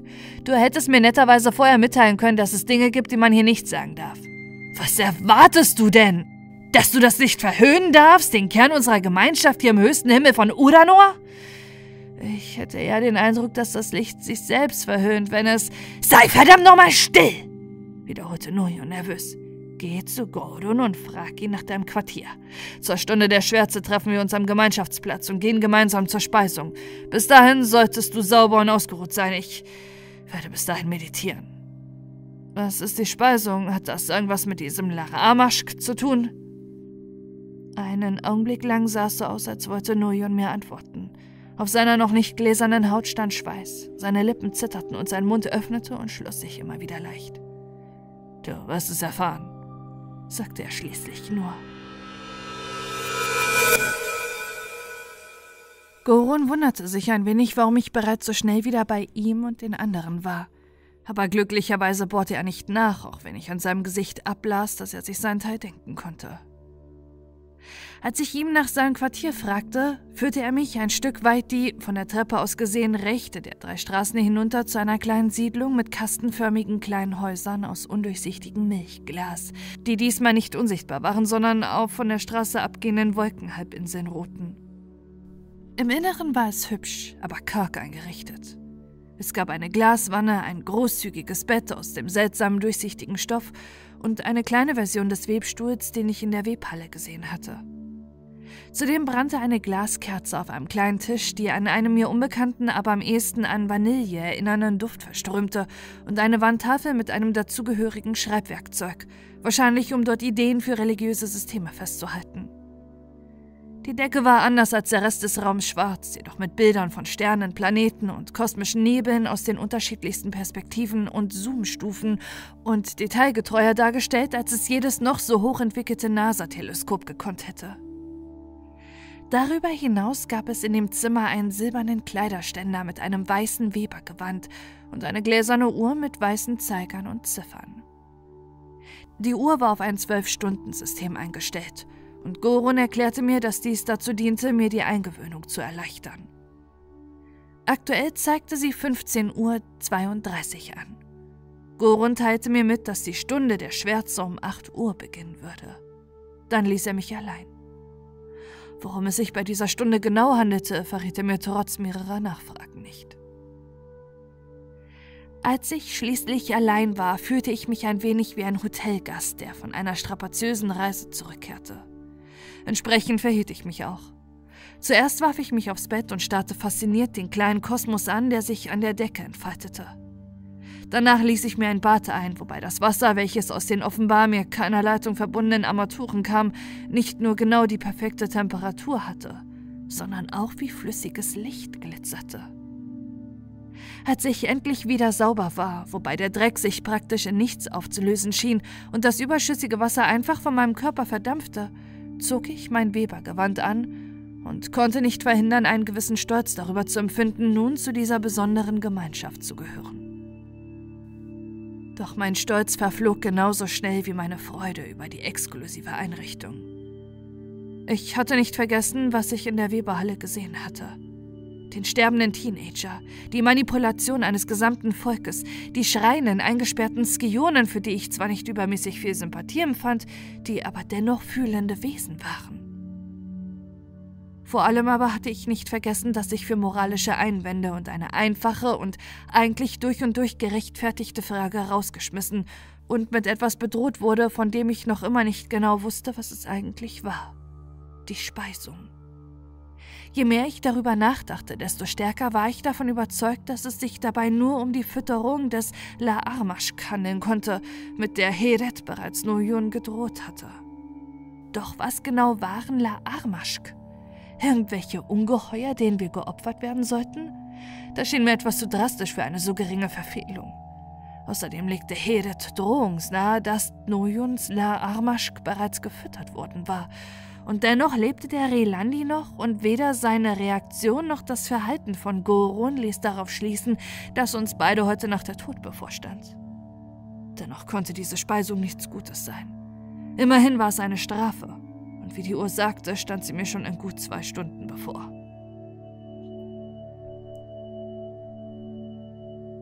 Ich legte mich auf die Liege aus weichem Glasstoff und versuchte mich irgendwie damit zu beruhigen, dass ich mich auf die Sterne und Planeten über mir fokussierte. Doch meine düsteren Gedanken konnte ich damit nicht vertreiben. Dafür brachte bereits nach kurzer Zeit der Schlaf eben dieses Kunststück zustande. Eigentlich waren mit diesen ungeplanten Nickerchen gleich zwei Risiken für mich verbunden. Zum einen wusste ich noch immer nicht, ob ich meine Albträume mit meinem neuen Leben als Olewan losgeworden war. Und zum anderen bestand die Möglichkeit, dass ich die Stunde der Schwärze verschlafen hatte. Was das für Konsequenzen für mich gehabt hätte, wenn schon ein simpler moralischer Widerspruch mich derart in Schwierigkeiten brachte, hätte ich mir gar nicht ausmalen mögen. Doch zum Glück kam es nicht so weit. Ich kehrte zu meiner großen Erleichterung nicht in die von Schrecken geplagte Version meines Elternhauses zurück und verschlafen nun, das war wohl offenbar unmöglich, wie ich bald feststellen sollte. Zunächst jedoch wurde ich von einem schmerzhaften Brennen in meinem Bauch geweckt, welches ich zunächst für Sodbrennen hielt, jedoch schnell bemerkte, dass ich mich in dieser Hinsicht irrte. Ich schlug die Augen auf und blickte für einen Moment desorientiert in das rhythmische Flimmern eines Pulsars, bevor ich an mir herabsah und einen fast armdicken, knorrigen, pechschwarzen Auswuchs an meinem Bauchnabel entdeckte, der wie ein breiter Stachel durch den Stoff meines Webergewandes ragte und an seinen Rändern verschwommen schimmerte, was ihm etwas Geisterhaftes, Unstoffliches verlieh. Schockiert und gefangen zwischen den gleichermaßen unangenehmen Möglichkeiten, in einem andersartigen Albtraum gefangen zu sein und das hier wirklich zu erleben, folgte ich dem Verlauf dieser widerlichen Nabelschnur, die erst ein Stück weit in die Höhe ragte und dann über mehrere Windungen zur Tür hinaus verlief. Von Panik ergriffen schloss ich beide Hände darum, indem ich versuchte, mir das Ding aus dem Bauch zu ziehen. Dabei bemerkte ich, dass es entgegen meiner Erwartung wenigstens so hart wie Holz, vielleicht sogar wie Metall war. Kurz schaltete sich mein Gehirn ein, das mich darauf hinwies, dass ich verbluten oder auch schwere innere Verletzungen davontragen konnte, wenn ich mir dieses Ding einfach so mit roher Gewalt entfernte zumal ich ja nicht einmal wusste, wie tief es sich in meinem Bauch gegraben hatte. Wahrscheinlich wäre es klüger gewesen, darauf zu hoffen, dass derjenige, der dieses grauenhafte Ding angebracht hatte, es auch wieder entfernte. Immerhin hätte es wenig Sinn ergeben, es zu tun, wenn man mich damit umbringen wollte. Jedoch war der Schock über meine Entdeckung viel zu groß, um auf diese rationale Stimme zu hören also schiss ich auf die Risiken und zog mit aller Kraft an dem grotesken Schlauch. Ein spitzer Schrei löste sich aus meiner Kehle. Meine Hände glitten kraftlos herab, als sich erst mein Bauch, dann mein Brustkorb und schließlich mein gesamter Körper mit Rasierklingen zu füllen schien. Heiße Tränen liefen über mein Gesicht und eigentlich fasste ich den Plan, erst mal einige Stunden liegen zu bleiben und darauf zu hoffen, dass der Schmerz abebben würde. Jedoch wurde ich gegen meinen Willen mit einem Ruck nach vorne gezogen und schaffte es gerade noch, meine müden Füße so zu platzieren, dass ich nicht in die Knie brach, als mich die dicke schwarze Schnur wie eine Marionette vom Bett zerrte. Instinktiv wollte ich mich dagegen wehren, sei doch davon ab, da ich die Konsequenzen meines letzten Widerstandes noch immer in meinen Nervenenden spürte. So tat ich einen unbeholfenen mechanischen Schritt nach dem nächsten und versuchte mich zwar dem langsamen, aber erbarmungslos steigenden Tempo des Dings anzupassen, um nicht auf Knien über den Boden gezerrt zu werden. Was soll der Scheiß? rief ich gleichermaßen wütend wie verzweifelt. Das ist nicht lustig. Entfernt das verdammte Ding von meinem Bauchnabel. Aber niemand schien mich zu hören oder darauf zu reagieren. Während ich wie auf Schienen durch die offenstehende Tür gezogen wurde, blickte ich noch einmal kurz zur Uhr an der Wand und stellte fest, dass sie genau 8 Uhr anzeigte. Meine letzten Zweifel, dass dies etwas mit der Stunde der Schwärze zu tun hatte, waren damit ausgeräumt. Als ich hinaus auf die Wolkenstraße gezerrt wurde, war es bereits dunkel. Lediglich ein schwaches rötliches Licht wie von den letzten Strahlen einer fernen Abenddämmerung erhellte noch die Welt. Dieses Licht reichte jedoch aus, um zu erkennen, dass die schwarze Nabelschnur sich die gesamte Straße entlang streckte. Der Endpunkt meiner Reise war damit also bereits festgelegt. Während ich gegen meinen Willen nach vorne gezogen wurde, erblickte ich erst einen und dann zwei weitere schwarze Schläuche, an denen ebenfalls Relandi-Marionetten hingen. Beide waren etwa 20 Meter von mir entfernt, weshalb ich nicht genau erkennen konnte, um wen es sich handelte, aber anders als ich waren es vollkommen gläserne Wesen. Während dieses bizarren nächtlichen Spaziergangs hörte ich ein tiefes, verstörendes Brummen, bei dem ich mir nicht ganz sicher war, ob es in mir erklang oder von außen kam. In jedem Fall war es nicht gleichmäßig, sondern schwoll immer wieder im stetig gleichen Rhythmus an und ab. Das Anti-Ohm, dachte ich kurz. Doch was immer es in Wahrheit war, in jedem Fall nährte es das brodende Unheil, welches sich meiner Seele bemächtigte. Als wir den Gemeinschaftsplatz passierten, befürchtete ich kurz, dass sich dort eine höhnisch lächelnde, schaulustige Zuschauerschaft versammelt haben könnte, um die Sünder zu schmähen. Doch als ich die Liegen und Sessel erblickte, die zuvor noch von diskutierenden Webern und knutschenden Pärchen erfüllt worden waren und nun leer, gespenstisch und ausgestorben vor mir lagen, wünschte ich mir diesen Hohn und Spott zu erleben. So nämlich fühlte es sich erneut wie ein grausamer, gnadenloser Albtraum an, der womöglich für den Rest meines Lebens und darüber hinaus andauern würde. Immerhin erblickte ich kurz darauf eine andere Person, nämlich Nojon, an dessen Bauchnabel ebenfalls eine schwarze Schnur befestigt war und der sich ebenso gezwungen und mechanisch bewegte wie ich. Was soll das alles? fragte ich ihn, da er sich anders als die anderen beiden unbekannten Relandi vor uns innerhalb meiner Rufweite befand. Doch Nojon antwortete nicht. Er blickte lediglich mit einem gequälten, versteinernen Gesicht nach vorne, welches mit einem Mal noch weniger lebendig wirkte als sein gläserner Körper. Hallo? Jemand zu Hause? hackte ich nach, aber Nojun schwieg weiter, und schließlich gab ich auf und ging im Takt des pulsierenden Brummens weiter, wobei unser Weg uns nicht nach links auf die Straße führte, an der die unsichtbare Webhalle gewesen war, sondern geradeaus auf einen Pfad der so eng war, dass es Noyun und mir nur mit größter Mühe möglich war, nebeneinander zu gehen, ohne dabei in den gähnenden Abgrund zu stürzen. Zum ersten Mal war ich dankbar für die schwarze Schnur an meinem Bauchnabel. Denn als ich zweimal in dem schlechten Licht einen falschen Schritt tat, verhinderte sie, dass eben dies geschah und zog mich unter großen Schmerzen zurück auf die schmale Wolkenstraße.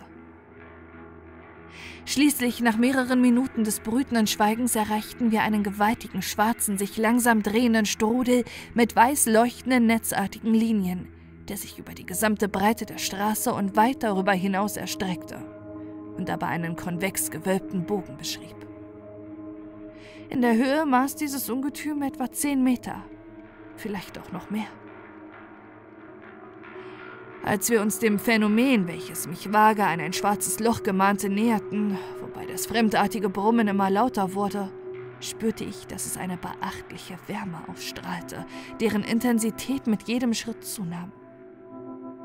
Etwa 20 Meter bevor wir den Strudel erreichten, trieb die Hitze bereits den Schweiß auf meine Stirn.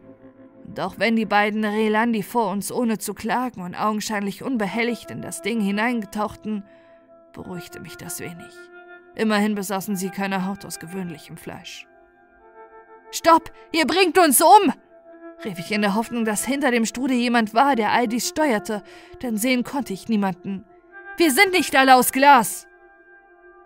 Aber entweder war dort hinten niemand, oder es kümmerte ihn nicht. Als wir noch fünf Meter von dem Strudel entfernt waren, hörte ich meinen Schweiß zischend verdampfen und bemerkte, wie meine Augenbrauen Feuer fingen und meine Augen langsam aber sicher austrockneten. Es würde nicht mehr lange dauern und ich würde brennen wie eine Hexe auf dem Scheiterhaufen. Von Todesangst getrieben versuchte ich mich einmal mehr loszureißen, aber die Schnur hielt mich erbarmungslos fest. Das finstere Anti-Ohm wurde ohrenbetäubend, hämmerte wie ein tiefer Glockenschlag gegen mein Schädelknochen und blendete alle anderen Geräusche um mich herum aus. Noch vier Meter, noch drei Meter, noch zwei Meter. Ich schloss meine Augen, um sie zu schützen. Dabei hatte ich das Gefühl, von innen heraus wie in einem schlimmen Fieber zu kochen. Meine Kleidung fing seltsamerweise noch nicht Feuer, aber das war wahrscheinlich nur eine Frage der Zeit. Ein Meter. Es reicht! schrie ich aus vollen Lungen, ohne meine eigenen Worte hören zu können. Das ist nicht mehr lustig. Ihr habt uns doch nicht all diese Prüfung durchlaufen lassen, um uns hier verrecken zu lassen.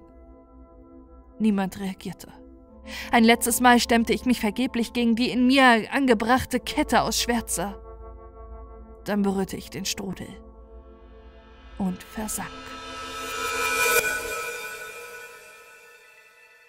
Auf der anderen Seite war es erfrischend kühl und vollkommen still.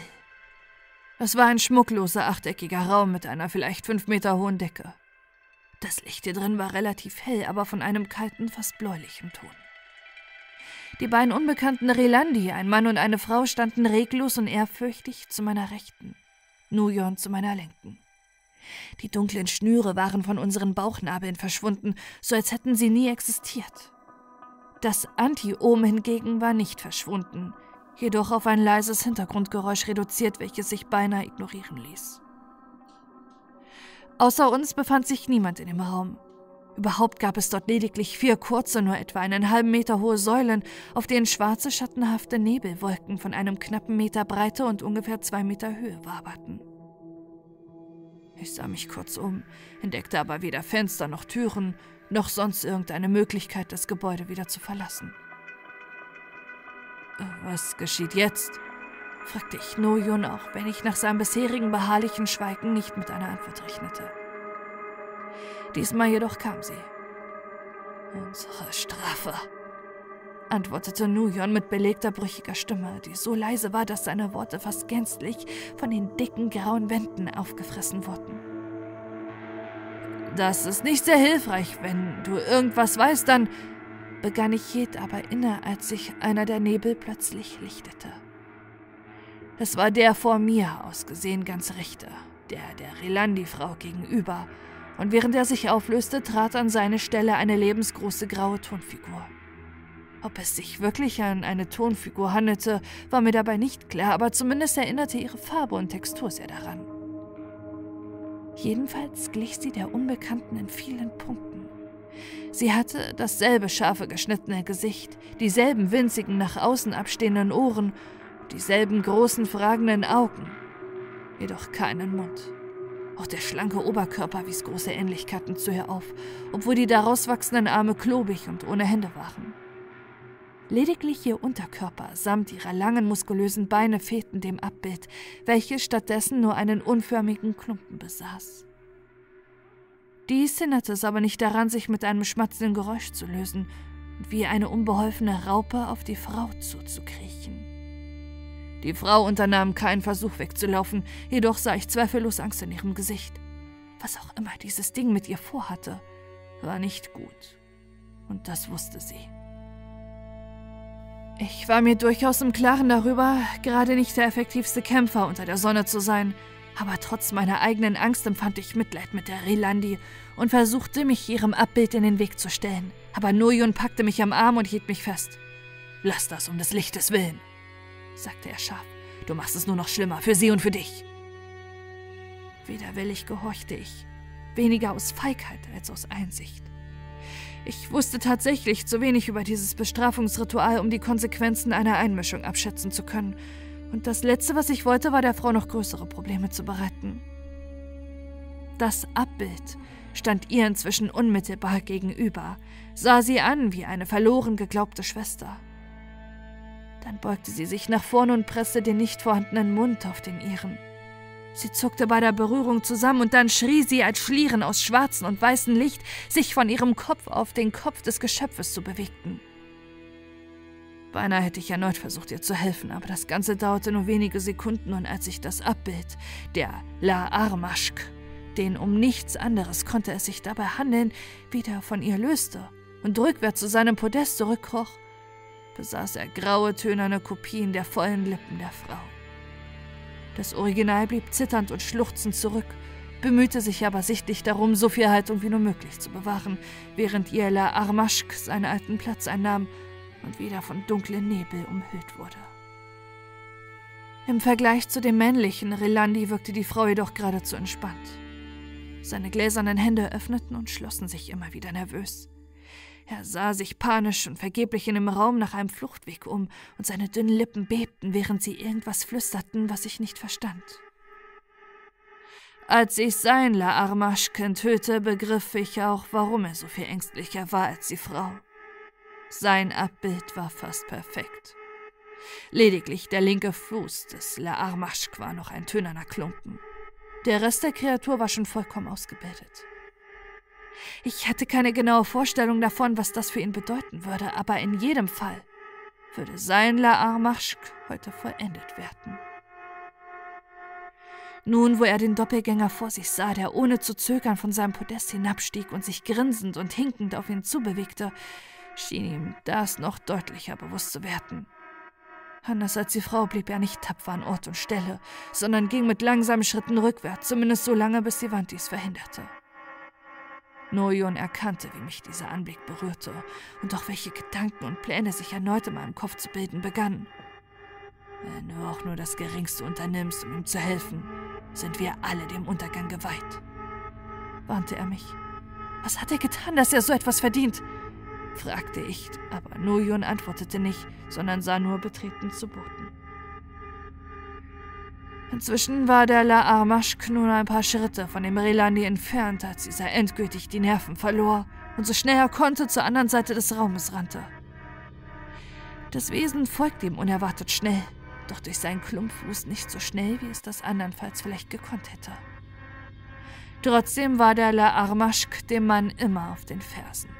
Der Rilandi lief im Zickzack, brachte die Podeste als Hindernis zwischen sich und seinen Verfolger und klopfte sogar wie ein Wahnsinniger gegen die Wände in der Hoffnung, dass sich wie durch Zauberhand ein Ausgang auftun würde.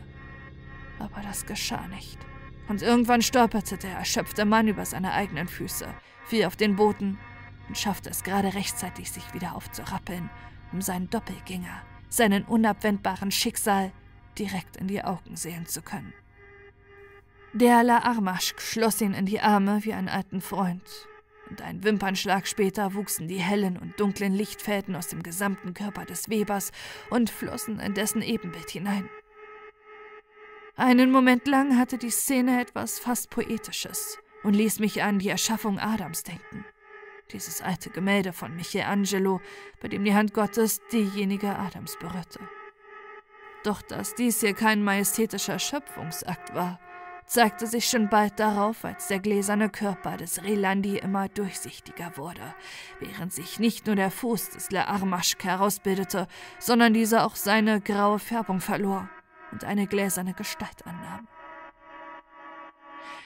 Schließlich verschwand der Relandi gänzlich und seine Kleidung fiel einfach auf den Boden. Der La Armaschk, der nun endgültig das Äußere seines Vorbildes besaß, beugte sich hinunter hob die Kleidungsstücke des Verschwundenen auf und zog sie an, nur um sich dann wieder an den Platz zu stellen, auf dem der Mann ganz zu Anfang gestanden hatte. Zuvor jedoch warf er mir einen zynisch drohenden Blick zu, wie ihn ein Mörder einem unerwünschten Zeugen zuwerfen mochte, den er gerade nicht beseitigen konnte und den es vielleicht auch nicht tun würde, wenn dieser brav den Mund hielt. Abscheu vor diesem Wesen und tiefes Mitleid mit seinem unfreiwilligen Erschaffer erfüllten mich. Und für einen Moment glaubte ich in Noyons Augen etwas Ähnliches zu erkennen. Das hier war nicht der Himmel, dachte ich mir. Das hier war eine perfide Variante der Hölle. Aber immerhin hatte ich meinen moralischen Kompass wieder einigermaßen im Griff. Ich rechnete fest damit, dass ich als nächstes meinem Doppelgänger gegenübertreten müsste. Doch zu meiner Überraschung lüftete sich stattdessen der Nebel über Nojuns La Armaschk, der lediglich ein vollständiges Gesicht besaß, aber weder Oberkörper noch Unterkörper oder Gliedmaßen. Als La Armaschk mit Nojun fertig war, hatte ihm das einen perfekt ausgearbeiteten rechten Arm beschert. Nojun hatte das Ganze relativ tapfer über sich ergehen lassen, und so wollte ich es auch halten, nun, wo sich der mir bestimmte La Armaschk unweigerlich enthüllte. Es war ein vollkommen unförmiger, leicht birnenhafter Klumpen, der trotz seiner fehlenden Augen zielsicher auf mich zusteuerte. Wie viel würde er wohl von mir kopieren, fragte ich mich nervös. Wenn das von der Schwere des Vergehens abhing, sollten Kollege Matschbirner eigentlich maximal ein paar Haare auf seinem ungeschlachteten Schädel sprießen. Ich musste grinsen, aber trotz meines Galgenhumors machte das Wesen mir eine Scheißangst. Ich fragte mich, ob das Ding auch Karmon imitiert hätte, wenn ich ihn in mir getragen hätte.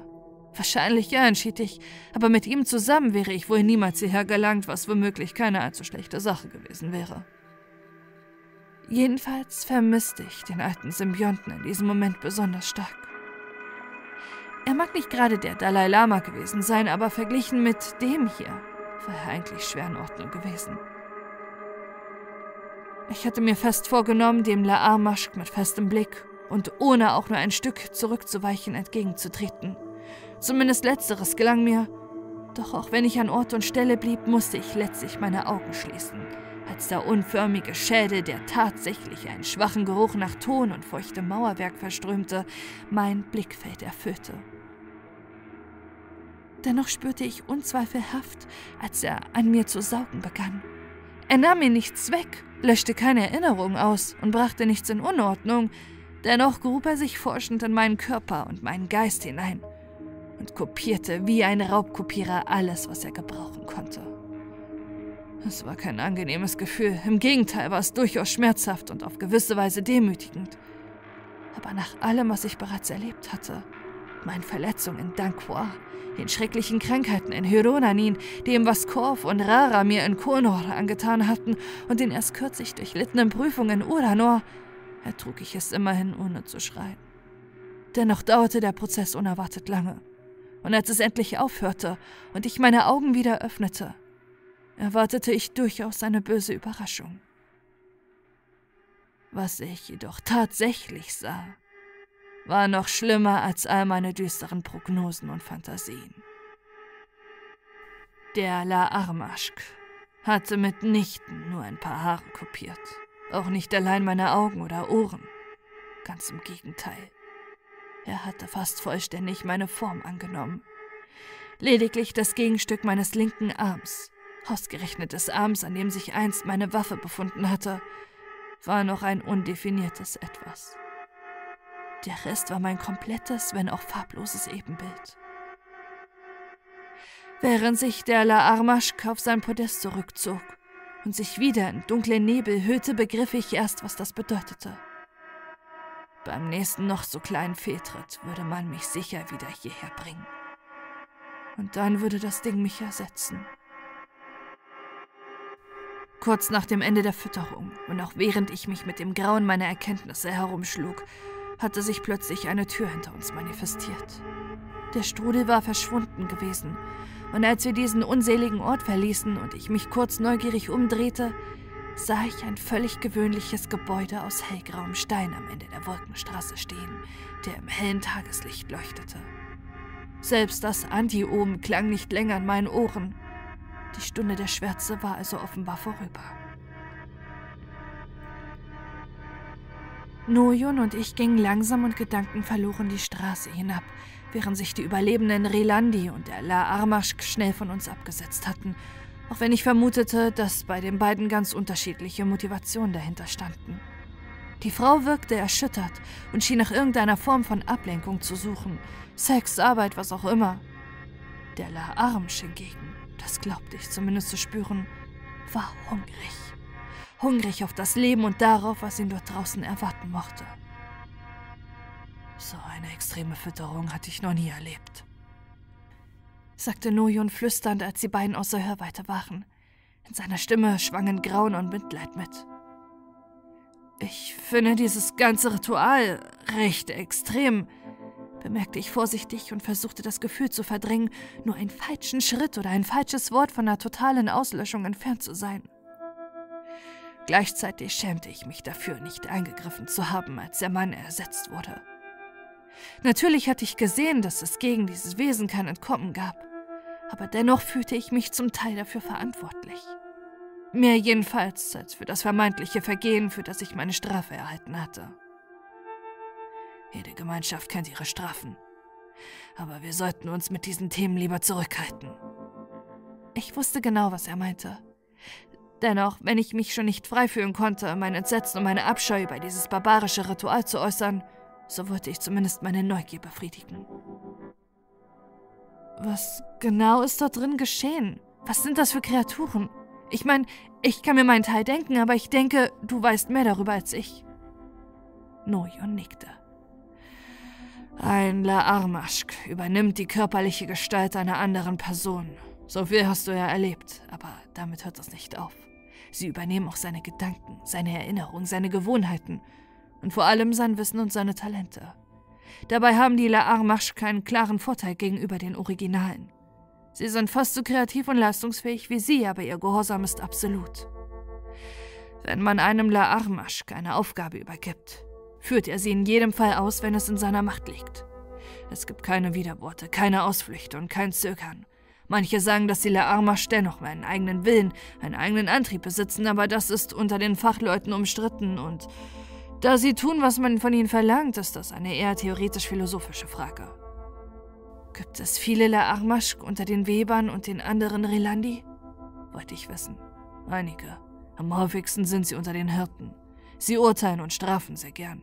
Die Sucher nutzen andere Formen der Bestrafung, da ein La'armash keinen Zugriff auf das Licht erhalten kann. Bei uns Webern dauert es oft viele Jahre, bis wir ersetzt werden. Und manchen passiert natürlich auch gar nichts. Da kein La'armash sich den anderen als solcher vorstellt und auch die Mitgeprüften meistens aus Angst schweigen, erkennen wir sie für gewöhnlich an Verhaltensänderungen. Die La'armash kopieren einen Charakter zwar sehr gut, aber nicht ganz perfekt. Oft sind sie etwas strenger, feindseliger und freudloser als ihr Original. Zudem ist da ihr unbedingter Gehorsam. Gerade bei wilderen Naturen fällt so etwas auf. Heret zum Beispiel ist mit ziemlicher Sicherheit ein La'armashk. Sie war schon immer recht schwierig im Umgang, aber früher hat sie deutlich mehr Widerspruch geduldet. Auch die Webermeister können ein La'armash werden? Nojo nickte. Ja, auch sie sind Warnaara zum Gehorsam in unserer Sache gegenüber zu treu verpflichtet, und nicht jeder nimmt diese Pflicht so einfach und widerspruchslos an. Aber nun haben wir genug von diesen Dingen gesprochen. Du solltest dich lieber auf deine Zukunft konzentrieren. Akzeptiere deine Aufgabe, versuche sie so gut wie möglich zu erfüllen, stell keine zu grundsätzlichen Fragen. Und erfreue dich an der Tragweite deines Wirkens und den Segnungen des Lichts. Auch davon gibt es nämlich reichlich. Das wirst du noch erfahren. Noyun brachte ein recht überzeugendes Lächeln zustande, aber dennoch erkannte ich eine gewisse Bitterkeit darin. Ich hatte genug Welten und Länder besucht und Personen getroffen, um zu bemerken, dass er nicht wirklich an seinen eigenen Worten glaubte. Ein bisschen vielleicht, weil er sich wünschte, dass sie wahr wären. Aber gleichzeitig war er zu schlau, um sich erfolgreich selbst betrügen zu können. Dennoch nickte ich dankbar. Auch wenn meine Euphorie über mein neues Leben bereits einen ziemlichen Dämpfer erhalten hatte. Gut, sagte er noch immer lächelnd. Ich würde vorschlagen, dass wir uns ein wenig unter die anderen mischen. Du solltest sie besser kennenlernen, wenn du dich hier heimisch fühlen möchtest. Es tut keinem gut, wenn er immer nur mit mir rumhängt. Ich spreche da aus Erfahrung. Noyun lachte und ich stimmte mehr aus Höflichkeit denn aus Heiterkeit ein. Dann machten wir uns auf den Weg zum Rekriondo. Ich hatte eigentlich erwartet, dass unter der Kuppel noch immer gähnende Leere herrschen würde aber das Rekriondo war inzwischen wieder das blühende Leben. Noch gab es zwar keine romantischen Aktivitäten, aber die Gespräche waren bereits wieder am vollen Gange und wurden nicht selten auch von Gelächter begleitet. Noyon Olewan begrüßte uns Goron freundlich. Ich hoffe, ihr seid noch immer dieselben. Es wunderte mich ein wenig, dass so offen über das Thema gesprochen wurde. Eigentlich hätte ich erwartet, dass man diese Praxis offiziell totschweigen oder lediglich als offenes Geheimnis behandeln würde. Aber ich wollte mich nicht beschweren. Immerhin ersparte mir das wenigstens einige Fettnäpfchen, die sich als Todesfallen entpuppen könnten. Das würde ich nicht behaupten, antwortete ich düster. Aber zumindest sind wir keine La'armaschk. Das ist doch erfreulich, sagte Goron, ohne dabei zu erkennen zu geben, ob er mir das glaubte oder nicht. In diesem Fall habt ihr sicher ein wenig Erholung nötig. Wir wollen gerade auf das Ende der Stunde der Schwärze anstoßen. Er ging zu einem Tisch, auf dem bereits einige mit einer schimmernden Flüssigkeit gefüllte schlanke Gläser standen, brachte uns zwei davon mit und reichte sie uns wie ein Kellner. Hier zeigte sich wohl wieder seine Doppelrolle irgendwo zwischen Drill-Instructor, Herbergsleiter und Dienstleiter. Hier, das ist Lita Ar, der beste Lichtwein, den Uranor zu bieten hat, sagte Goron. Ich nahm das Glas entgegen und warf einen prüfenden Blick auf die Flüssigkeit, die mich ein wenig an das Badewasser in meinem Zimmer erinnerte. Sie hatte keinen besonderen Geruch, dafür schimmerte sie an einigen Stellen Regenbogenfarben. Oh, natürlich, sagte Godon, der mein Verhalten korrekt deutete. Du kennst das ja noch gar nicht. Lichtwein ist etwas äußerst Entspannendes. Du wirst gar nicht genug davon kriegen können, auch wenn du lernen müssen wirst, dich zu disziplinieren. Aber such dir erstmal einen Platz und warte mit dem ersten Schluck, bis ich die rituellen Worte gesprochen habe. Das gebietet die Höflichkeit. Ich gehorchte und suchte nach einem Platz zwischen den Anwesenden. Noyun tat es mir gleich und platzierte sich zwischen zwei vollständig gläsernen Relandi, die auf einer geschwungenen Glasbank saßen und von denen einer ungewöhnlich kleinwüchsig war. Noyun ließ mich sicher nicht zufällig allein, dachte ich. Er schien es wirklich darauf anzulegen, dass ich neue Kontakte knüpfte. Leider sorgte das dafür, dass ich mich gleich noch viel unwohler und verlorener fühlte als ohnehin schon. Früher als Adrian hatte ich wenig Probleme mit Schüchternheit gehabt, aber meine Zeit in Uranor hatte mich verändert. Unschlüssig zuckten meine Augen zwischen den Liegen, Sesseln und Bänken hin und her, ohne ein Ziel zu finden. Nicht so schüchtern, setz dich zu uns, sagte eine forsche, aber fröhliche Frauenstimme. Sie gehörte einer der beiden Jüllen, die ich bei meiner Ankunft entdeckt hatte, was meine Verlegenheit nur noch verstärkte. Dennoch bewegte ich mich auf die Frau und die kleine Gruppe zu, mit der sie sich im Gespräch befand. Zu dieser Gruppe gehörten die beiden Jüllenfrauen, die Echsenfrau, die ich bereits aus der Webhalle kannte, ein muskulöser Glasmann, der einen exzentrischen Federhut trug, und ein bärtiger alter Bravianer, dessen Unterkörper gläsern war und der mich vage an Branosch aus Hyronanin erinnerte. Die Jüllenfrau, die mich angesprochen hatte, war groß, muskulös und hatte einen recht breiten Kopf mit ausgeprägten Nackenspitzen. Sie bestand völlig aus gewöhnlichem Fleisch und Blut. Ihre Artgenossin hingegen war zierlicher, kleiner und hatte Augäpfel aus Glas. Beide hatten ihr Nutrion und ihre Anmellerstränge eingefahren und waren extra auseinandergerückt, um mir Platz zu machen. Sie saßen aber auf einer gemütlich aussehenden Couch aus weichem Glasstoff mit Kissen aus dem gleichen Material. Die Echsenfrau räkelte sich auf einer vage römisch aussehenden Liege aus weißem Stein und Kunststoff, während die beiden Männer auf gläsernen Stühlen Platz genommen hatten. Mein Name ist Omini, sagte die große Jüllenfrau. Das hier sind Ninvini, sie zeigte auf die andere Jüllin, Sliza, sie wies auf die Echsenfrau, Gorveo und Tanwan. Sie zeigte auf den Bravianer und den Glasmann, der entweder ein geborener Relandi war oder dessen ursprüngliche Rasse sich nicht mehr bestimmen ließ. Äh, angenehm, sagte ich. Mein Name ist Ole One. Du bist aber unter einem anderen Namen viel bekannter, nicht wahr? Sagte Ninvini, die eine recht hohe Stimme hatte, ohne direkten Vorwurf. Mag sein, erwiderte ich. Aber hier oben nehmen wir doch alle neue Identitäten an oder beginnen ein neues Leben, oder nicht? Nein, sagte der gläserne Tanwan, dessen Tonfall etwas Schleimiges, Dekadentes und Überhebliches besaß. Das geschieht nur mit jenen, die wirklich schlimme Dinge angestellt haben. Alle anderen dürfen ihre Namen behalten, wenn sie wollen. Dir sollte vielleicht aufgefallen sein, dass viele von uns keine traditionellen Relandi-Namen tragen. Trotzdem beginnen wir hier alle ein neues Leben. Damit hat er durchaus recht warf der bärtige Gorveo mit tiefer, brummiger Stimme ein. Manchen fällt der Staat leichter als anderen, erwiderte Tanwan amüsiert. Jedenfalls kenne ich wenige, die gleich an ihrem ersten Tag ihrer Höhenangst erliegen, fast durch die Wolken fallen und dank ihrer Unfähigkeit ihren Lar Armasch füttern müssen. Tanwan lachte laut über seinen eigenen Scherz, und Ninvini und zuletzt auch Gorveo stimmten ein. Lasst ihn in Ruhe, verlangte Omini, und trotz ihrer forschen Art konnte ich so ein wenig Mitleid aus ihren Worten heraushören. Neuankömmlinge haben es ja auch so schon schwer genug. Omini hat recht, zischte Slizzer zustimmend. Es gibt auch keinen Anlass für Spott. Ich war, als Odewans Urteil gesprochen wurde, dabei. Sein Rauswurf hatte nichts mit Unfähigkeit, aber viel mit Mut zu tun, so töricht seine Ansichten auch gewesen sein mögen. Danke, sagte ich in Richtung der beiden Frauen und Omini nickte, während Slissa bestätigend mit ihren sattlich angebrachten Reptilienlidern zwinkerte. Welche Torheit hat er denn ausgesprochen? wollte Tanban wissen. Er wird wohl kaum so dumm sein, sie zu wiederholen und sich damit eine neue Begegnung mit seinem La Armaschkeins zu handeln, sagte Slizzer augenrollend. Ich dachte, er wäre mutig, bemerkte Tanwan spitz. Ich war mutig, sagte ich ruhig, vor allem aus dem Wunsch heraus, dass nicht mehr über mich, sondern auch mit mir geredet wurde. Oft sogar. Aber Mut ist nicht viel wert, wenn man ihn für die falsche Sache einsetzt. Für die Vernichtung eines ganzen Volkes zum Beispiel, bemerkte Ninvini trocken. Offenbar war zumindest sie doch etwas nachtragender, als ich zumindest vermutet hatte. Ich habe dir und deinen Leuten Grauenhaftes angetan. Ich war ein Schwein, ein verräterisches, hassenswertes Ungeheuer. Doch solche Dinge können nicht ungeschehen gemacht werden. Ich kann nur versuchen, meine Zukunft zu verändern, und das will ich auch tun.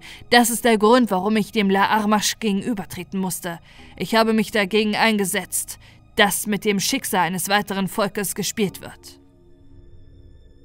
Tanwan ließ seinen erschrockenen Ausruf hören und machte ein empörtes Gesicht. Omini wirkte zumindest überrascht und warf einen raschen Blick zu Godon, der sich jedoch mit einer anderen Gruppe unterhielt, während Ninvini nur spöttisch die Lippen verzog. Offenbar ist er doch dümmer, als du dachtest, stellte Ninvini fest. Das ist ein Sakrileg, sagte Tanwan. Will dieser Frevler etwa unsere Arbeit hier mit seinen Mordtaten auf eine Stufe stellen? Ich glaube, es wird Zeit, dass er erneut seinen La Armash King übertritt. Nun warf auch Tanwan einen Blick auf Gorun und der Gedanke daran, dass er mich anschwärzen und damit die sichere Übernahme meines Lebens durch den La Armash bewirken könnte, machte mich mehr als nervös. Ich will nichts dergleichen. Ich versuche lediglich aus meinen eigenen Fehlern zu lernen. Lernen musst du in der Tat eine Menge, sagte Gorbeo trocken. Falls er noch die Gelegenheit dazu bekommt, bemerkte Tanban böse glucksend. Jetzt hört auf, ihn andauernd zu verurteilen, sagte Omini. Ich finde, Heret hat hier durchaus übertrieben gehandelt. Anders als Dutanwan ist Oliwan kein geborener Relandi. Er muss sich erst in unserer Welt zurechtfinden. Und wenn wir jedem Neuling für ein paar zweifelhafte Worte die schlimmsten Strafen auferlegen, ersticken wir jene Kreativität, jenes unkonventionelle Denken, das wir brauchen, um das Licht zu nähren. Ihr solltet euch ehrlich schämen, ihn noch weiter unter Druck zu setzen. Und was deine Drohung betrifft, Tanban, so weiß ich selbst noch einige Dinge über dich, die Godon sicher gerne hören würde. Soll ich ihm davon erzählen? Slizzer nickte zustimmend. Und Tanwan machte ein sauertöpfisches Gesicht, schien von Uminis Drohung seinerseits überrumpelt. Dennoch begann ich immer stärker mit dem Gedanken zu spielen, mich irgendwie aus dieser so unangenehm wie riskanten Situation herauszuziehen.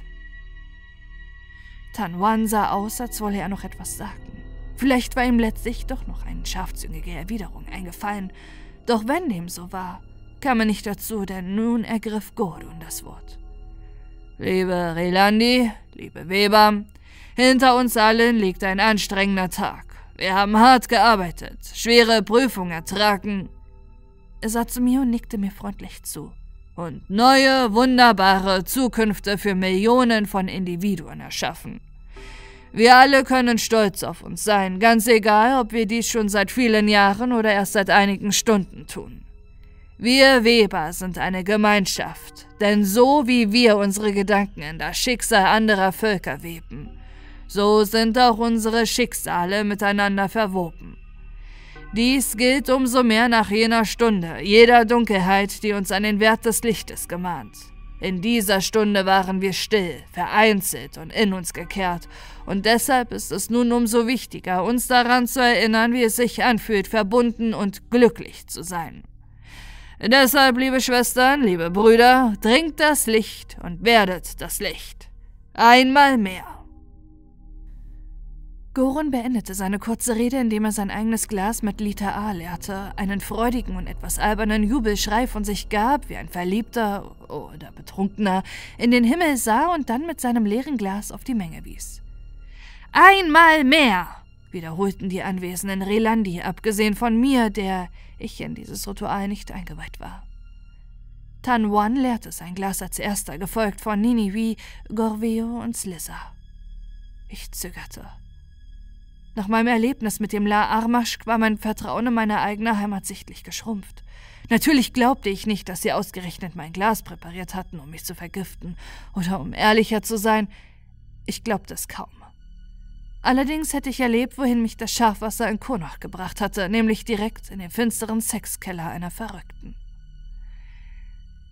Dieses Getränk hier mochte nicht so aggressiv machen, aber wenn ich mir Gordon so ansah, war es doch nichtsdestotrotz eine wirksame Droge.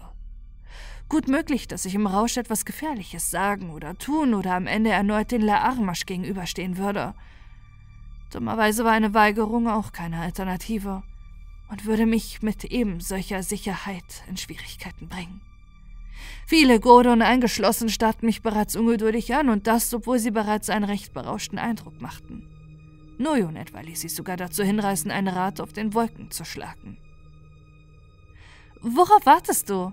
fragte Omini, die ebenfalls noch ihr volles Glas in den Händen hielt. Vielleicht ja auf dich? gab ich unsicher grinsend zurück, woraufhin Omini mein Grinsen erwiderte wobei ihre wieder ausgestreckten Anmelderstränge sich in verspähten Bögen krümmten und bewegten, was mich kurz an einen schwanzwedenden Hund denken ließ. Dann musst du nicht mehr länger warten, antwortete sie lachend. Ich habe nämlich nur auf dich gewartet. Goron bestimmt jeden Abend einige von uns darauf acht zu geben, dass auch jeder am Ritual teilnimmt. Heute war die Reihe an mir.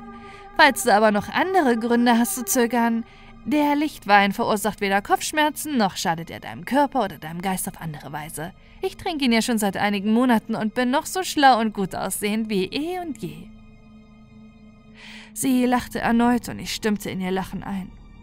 Wahrscheinlich war es mehr dieses vertraute, simple Geste, die für einen Moment die gespannte Atmosphäre vertrieb, die mich dann dazu brachte, mein eigenes Glas zu leeren. Immerhin war ich aus nachvollziehbaren Gründen in einer äußerst düsteren Stimmung und Vielleicht konnte ich gerade jetzt noch ein wenig Licht gebrauchen. Der Wein hatte keinen Geschmack, aber er prickelte fast wie Sekt in meiner Kehle, wenn auch sanfter und weniger intensiv, und schien dabei die Textur von Honig zu besitzen.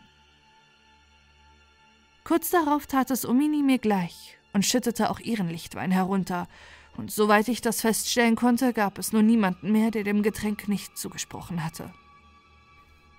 Die Wirkung ließ nicht lange auf sich warten und sie unterschied sich sowohl von Schafwasser als auch von Alkohol oder dem Marihuana, das ich auf der Erde gelegentlich bei meinen Bekannten mitgeraucht hatte. Der Liter Are machte mich unendlich entspannt, aber nicht lethargisch, sondern eher euphorisch, wenn auch nicht auf eine gefährliche oder gar aggressive Art.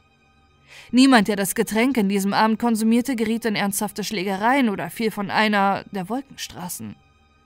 Dennoch wurden alberne Scherze gerissen, seltsame Spiele gespielt, witzige und tiefsinnige Diskussionen geführt und alle waren freundlicher zueinander, als sie es unter anderen Umständen gewesen wären. Ich erinnere mich sogar daran, dass mir die verbitterte Ninvini Komplimente wegen meines Aussehens gemacht hatte und der mir eigentlich zutiefst unsympathische Tan Wan mich in seinen gläserne Arme geschlossen hatte, während ich unter dem unwirklichen Licht friedlicher fremder Sterne taumelte und alles, was ich sah, von einem sanften Lichtschein umgeben war. Ich kann mich nicht an alles erinnern, was an diesem Abend geschah, zumindest nicht im Detail. Dennoch hatte ich keinen Filmriss im eigentlichen Sinne. Im Gegenteil. Ich konnte den gesamten chronologischen Ablauf der Ereignisse rekonstruieren.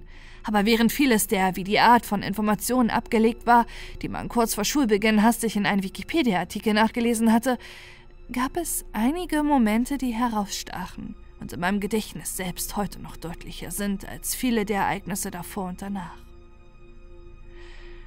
Zu den Dingen, an die ich mich derart erinnerte, gehörte etwa ein Lied, welches Godon anstimmte. Den Text und die Melodie des Liedes kannte ich zu Anfang natürlich nicht, aber dennoch fand ich mich schnell mitsummend wieder. Schattenträume, dunkle Geister brütend in der Still, ungestaltet, ungerichtet, haltlos und verloren.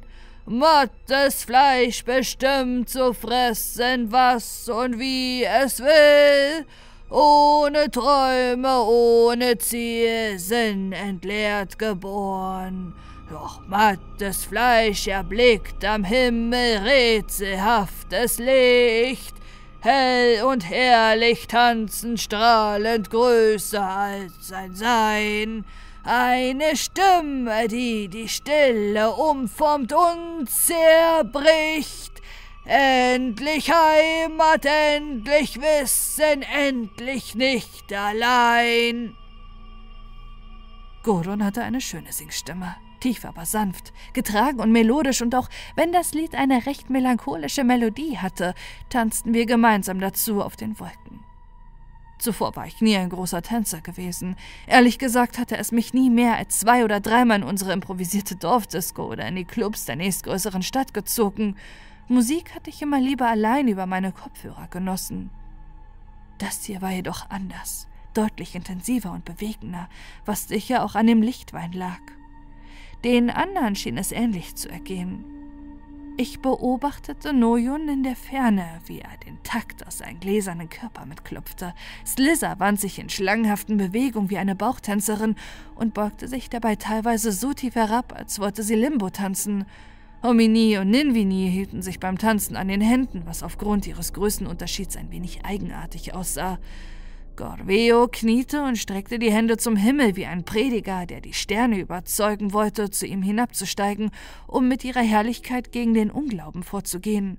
Tan Wan hingegen blies so über sein leeres Glas, dass ein helles melodisches Pfeifen erklang, welches hingegen mich unter anderen Umständen sichtlich gestört hätte, jedoch in diesem Moment fast perfekt zu Gorveos Gesang passte. Aller Spott, alles Misstrauen, aller Zwist, ja selbst meine finstere Vergangenheit, die harten Prüfungen und der La Armaschk waren für diesen Moment vergessen. Wir waren eine große harmonische Familie unter den Sternen, die Gutes wollte und Gutes tat.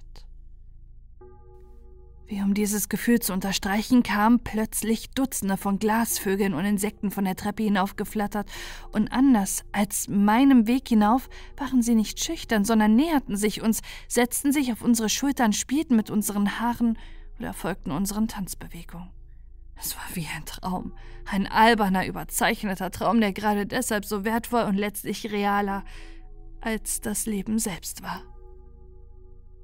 Das andere besondere Ereignis, an das ich mich deutlich erinnerte, fand gegen Ende der Nacht statt.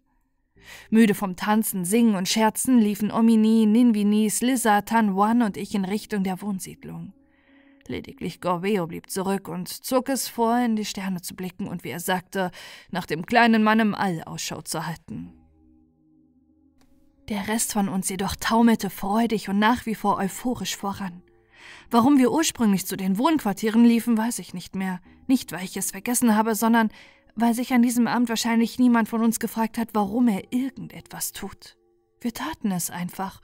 Und so geschah es, dass wir uns alle in mein Zimmer begaben, uns auf mein großes, weiches, durchsichtiges Bett legten und in die projizierten Sterne starrten, so wie es Gorveo in Recriondo mit den wirklichen Gestirnen tat.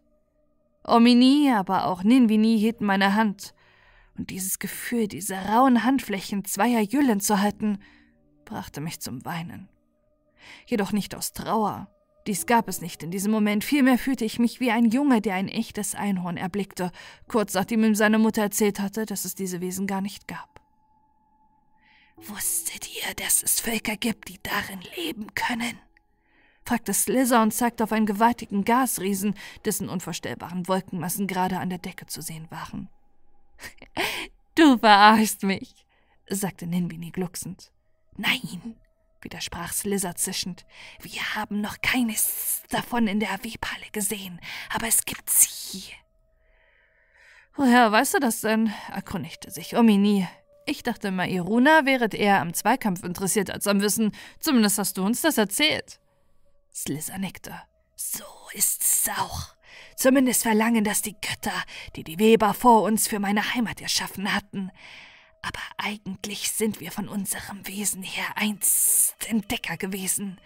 Ich spüre dieses Erbe in mir, war fast gezwungen, seinem Ruf zu folgen, auch wenn ich damit gegen den heiligen Kodex verstieß. So verließ ich dennoch einmal meine Heimat, um die gläsernen Archive von Eren zu besuchen. Selbst in meinem berauschten Zustand musste ich an Pingo denken und fragte mich, ob er noch lebte oder ob der Malma, der Stein oder gar Sandra ihm zum Verhängnis geworden waren. Ich mochte Pingo und seinen naiven, gutmütigen und freundlichen Charakter und hoffte, dass er es schaffen und dass ich ihn wiedersehen würde.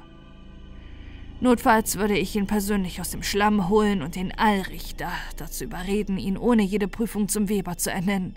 Immerhin hatte Pingo schon genug Prüfungen erlebt. So kindisch dieser Gedanke auch war in diesem Augenblick, erschien mir mein Vorhaben nicht nur logisch, sondern auch kinderleicht. Rin, überlegte Tan Wan, war das nicht einer dieser Welten, auf die wir keinen Einfluss haben? So ist es, sagte Omini. Das sind nicht nur überzeugte Atheisten dort, ihre Archive schützen sie auch vor jedem nichtstofflichen Angriff. Seltsam, dass die gläsernen Archive nicht bei uns in Urdanor stehen, bemerkte Ninvini. Würde doch passen. Wir haben eben kein Monopol auf dieses Material, antwortete Slizzer fröhlich züngend. Wie heißen diese Völker, die in Gasriesen wohnen denn nun? Und wie viele sind es? wollte ich wissen, da mich einmal mehr die Neugier und, selbst ohne den Katalog, auch wieder ein gewisses Fernweh gepackt hatte. Genau weiß ich das nicht. Zumindest nicht im Moment, aber es gibt auf jeden Fall die Yadu, nebelartige Geschöpfe, die sich beinahe unsichtbar durch die Wolken bewegen, aber dennoch eine recht beachtliche Kultur entwickelt haben. Dann gibt es da noch die Kenwa, die wie Fische durch die Gasschichten schwimmen, und die Nok, die so fest und hart wie Metall sind, als über die Fähigkeit verfügen, die Schwerkraft zu ignorieren. Faszinierend, wie es sich wohl anfühlt, dort zu leben?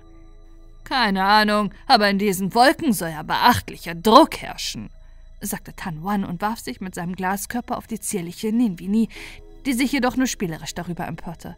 Hey, was sei das, du Idiot? Der Idiot reagierte damit, dass er Ninvini einen Kuss auf die Lippen drückte. Diese schlug ihn dafür erst leicht auf die Wange, zog ihn jedoch in dieselbe Bewegung fester zu sich. Nur wenige Augenblicke später begannen beide damit, ihre Weberkleidung abzustreifen und sich praktisch Haut an Glas zu vergnügen, wobei Ninvinis an Mellerstränge leise schabend über den gläsernen Rücken ihres Liebhabers kratzten, während er in sie eindrang. Noch immer überrascht von der Plötzlichkeit der Ereignisse bemerkte ich, wie der Gasriese über mir verschwand und stattdessen ein schlanker, hüllenloser Echsenkörper über mir erschien, dessen Kopf sich zu mir hinabbeugte und mich mit seinen kleinen scharfen Zähnen sanft in den Hals biss. Trotz der Droge wollte ich zunächst dagegen protestieren, aber das Überraschungsmoment war dafür schlicht zu groß. Hey, das war meine Idee, beschwerte sich Omini. Pech! Zischte Slizzer die Jüllen an und presste ihre ledrigen Lippen fast schon gewaltsam auf meinen Mund, während sie mir ihre lange gespaltene Zunge zwischen die Lippen schob. Sie schmeckte wie erwartet scharf und etwas nach Raubtier, aber zugleich sauber und irgendwie aufregend. Trotz der dünnen Kleidungsschicht, die uns trennte, bemerkte ich, wie mein Körper sofort reagierte. Ich wollte das ja tatsächlich, begriff ich. Was die Kleidung betraf, so kümmerte sich die forsche Echsenfrau schon bald darum, sich selbst und auch mich davon zu befreien und ich half ihr dabei nach Kräften. Als ihr Mund jedoch zu meinem Schritt wanderte, während ihre ledrige Hände über meine Brust glitten, kam sie nicht weit, denn Uminis an Mellerstränge schlangen sich um ihren Körper und hielten sie fest. Bist du eifersüchtig? fragte Slizzer schwer atmend. Vielleicht, sagte Omini, die sich ebenfalls entkleidet hatte, spitzbübisch und zog Slizzer mit sanfter Gewalt an sich, um sie ihrerseits zu umarmen und sich kurz darauf gemeinsam mit ihr auf mich zu stürzen. Der Rest war ein regelrechter Rausch. Ich spürte Ominis an Mellerstränge und die Lippen und Hände beider Frauen an meinen Schritt, an meinen Brustwarzen und an meinen ganzen Körper. Und soweit ich mich entsinnen kann, schlief ich nicht nur mit den beiden Frauen, die zumindest eine gewisse Sympathie für mich zu hegen schienen, sondern wurde sogar mit der verbitterten Ninvini und dem arroganten Tan Won intim, was weder sie noch mich zu diesem Zeitpunkt sonderlich störte. Der Lichtwein schmiedete aus uns eine Gemeinschaft auf Zeit, in der wir alles bedenkenlos teilten. Ich kam währenddessen viermal, womöglich auch öfter, und soweit ich das mitbekam, schienen die anderen Beteiligten auch auf ihre Kosten zu kommen. Irgendwann schwamm mein Kopf derart in Hormonen, dass meine Erinnerung dann doch etwas unzuverlässiger wurde. Deswegen weiß ich auch nicht genau, wie viele Stunden unsere kleine Orgie dauerte. Ich weiß nur, dass ich irgendwann einschlief, von Wolken, Städten, bunten außerirdischen Fischschwärmen und davon träumte, Teil eines gewaltigen, fremdartigen Dschungel zu sein, dessen Pflanzen ihre Wurzeln, Blätter und Äste in mein Fleisch gruben, was sich jedoch nicht schmerzhaft, sondern sehr erfüllend anfühlte, so als wäre ich im Zentrum aller lebendigen Dinge. Als ich wieder erwachte, waren weder Slizzy noch Ninvini oder Tan Wan noch bei mir. Omini hingegen saß noch immer nackt auf mir und sah mir nüchtern, aber freundlich in die Augen. Die Wirkung des Liter Aas war fast vollkommen verflogen. Deshalb fragte ich mich auch zum ersten Mal ernsthaft, was das hier eigentlich sollte. Was zur Hölle machte ich mit einer der letzten, noch zumindest in gewisser Weise lebendigen Vertreterin der Spezies, die ich ausgelöscht hatte im selben Bett? Ganz davon abgesehen, dass mein Herz und mein Körper in letzter Zeit wie ein verirrter Luftballon von einer Frau zur anderen flogen. Garvenia, Sandra, Rara, wenn auch äußerst unfreiwillig, Razza, Onila und nun Omini, von den anderen drei Teilnehmern unseres kleinen Abenteuers mal ganz abgesehen. Ich war weder ein Spießer noch ein Verfechter der Monogamie um jeden Preis, aber es war eine Sache, solche Dinge zu tun, wenn man mit offenen Karten spielte und das aus eigenem bewussten Antrieb tat, und eine ganz andere, wenn man sich verzweifelt an jeden klammerte, der gerade da war und irgendwas in einem auslöste. Trotz dieser großen Dosis Realität, die das Erwachen in mein Bewusstsein spritzte, fühlte ich mich aber immer noch recht gut. Und das nicht nur, weil sich mein Schwanz schon wieder regte und weil ich mich in der Gesellschaft von jemandem befand, der mich offenbar genug schätzte, um nach dem Rausch bei mir zu bleiben. Der eigentliche Grund war aber ein anderer. Es war zwar vollkommen hirnrissig und falsch, so zu denken, doch irgendwie erschien es mir fast wie eine Absolution für meine Taten, dass eine Jüllen freiwillig mit mir schlief. Dafür schämte ich mich, doch zugleich brachte es mir auch eine unverdiente und nichtsdestotrotz reale Erleichterung. Ob Omini irgendwas von meinem inneren Konflikt mitbekam, war mir nicht klar. Jedenfalls ließ sie es sich nicht anmerken. Guten Morgen. Offenbar bist du wach. Erneut legte sich ihr linker Anmellerstrang um mein wieder irrigiertes Glied und übte etwas Druck aus, was mich aufstöhnen ließ. Das bin ich. Wo sind die anderen? Nicht hier, sagte Omini grinsend und kratzte mir spielerisch über die Brust, bevor sie mich einmal mehr küsste und sich im Anschluss auf meinen Penis setzte. Ihre Geschlechtsöffnung, für die ich keinen Namen hatte, fühlte sich eng, glatt und beinahe steril an. Sie fing an, mich zu reiten, und erneut begann ich eine Art Trance abzugleiten, als sich Uminis rechter Anmellerstrang urplötzlich wie eine Schlinge um meine Kehle wickelte. Locker, ohne Gewalt noch, aber jederzeit bereit, den Druck zu verstärken. Was ist hier los? fragte ich verwirrt, während Todesangst meine Lust effektiv abwirkte, zumal ich an das noch unbearbeitete Trauma meiner Erfahrung mit Rara erinnert wurde. In gewisser Weise war das hier das befürchtete Spiegelbild meiner Erfahrung in Konor. Drogen, Sex, und Lebensgefahr. Sch, sagte Omini und legte einen Finger auf ihre Lippen. Nicht sprechen, zuhören. Ich gehorchte. Ich genieße das hier, Olewan. Das meine ich ernst. Auch wenn ich es leider nicht so sehr genießen kann, wie ich es mir eigentlich wünschen würde. Mein Körper ist voll bei der Sache, aber mein Geist ist abgelenkt. Das sind Bilder in meinem Kopf von einem anderen Tag, von Nanvi und Ilinan. Zwei Jüling-Kinder, Geschwister, um die ich mich seit Jahren gekümmert habe. Nanvi war drauf und dran gewesen, sich zur Ingenieurin ausbilden zu lassen und war trotz ihres jungen Alters schon voller kreativer Ideen für mögliche Erfindungen gewesen. Elinian hatte sich für die Landwirtschaft interessiert. Er hatte Pflanzen, Tiere und Pilze geliebt, jene Dinge, von denen es nur noch so wenige in Konoch gegeben hatte und die doch so wichtig für unser Überleben gewesen waren. Beide waren sie herzliche, wunderbare Geschöpfe gewesen. Zumindest so lange, bis Nanvi, die kleine minderjährige Nanvi, mit vor Lust geschwollenen Lippen und gierig ausgestreckten Anmellersträngen hinter Elinan hergerannt ist, um ihn mit dem Virus zu befruchten. Es ist ihr gelungen, und das, obwohl Honwani, mein Anmeller, sie mit den Säurestrahlen direkt ins Gesicht getroffen hat. Wir beide waren Zeuge gewesen, wie das Licht von Mutter Flamme aus ihren Augen verdampfte. Nur konnte ich mich wenigstens damit trösten, dass ich dieses Grau nicht verursacht hatte. Honwani hatte diesen Trost nicht gehabt. Mehr noch. Letztlich hatte er Elinian töten müssen, um uns beide zu schützen, um ihn ein Dasein als Sklave der Krankheit zu ersparen, welches du und deine Freunde über uns gebracht haben. Ich hatte ihm wieder und wieder gesagt, dass er keine andere Wahl gehabt hatte, dass es eine Gnade gewesen war, aber als ich einmal nicht auf ihn geachtet hatte, hatte er sich selbst mit einem Säurestrahler gerichtet. Ich hätte das am liebsten ebenfalls getan, aber ich hatte keine Kraft mehr gehabt, die Waffe aufzuheben, keine Kraft mehr, irgendwas anderes zu tun, als auf dem blutverschmierten Boden zu knien, inmitten dieses grauenhaften Chaos und auf das Ende meiner gesamten Welt zu warten. Eigentlich hätte mich einer der Infizierten finden sollen, aber das geschah nicht. Und nachdem mich nach mehreren Minuten noch immer niemand angegriffen oder befruchtet hatte, schöpfte ich etwas Hoffnung. Ja, ich gelangte sogar zu der Ansicht, dass Mutter Flamme ihre Hand schützend über mich gehalten hatte, denn ich wusste noch nicht, dass Mutter Flamme ein Konstrukt war, so wie viele andere, wenn auch vielleicht nicht alle Götter im Multiversum.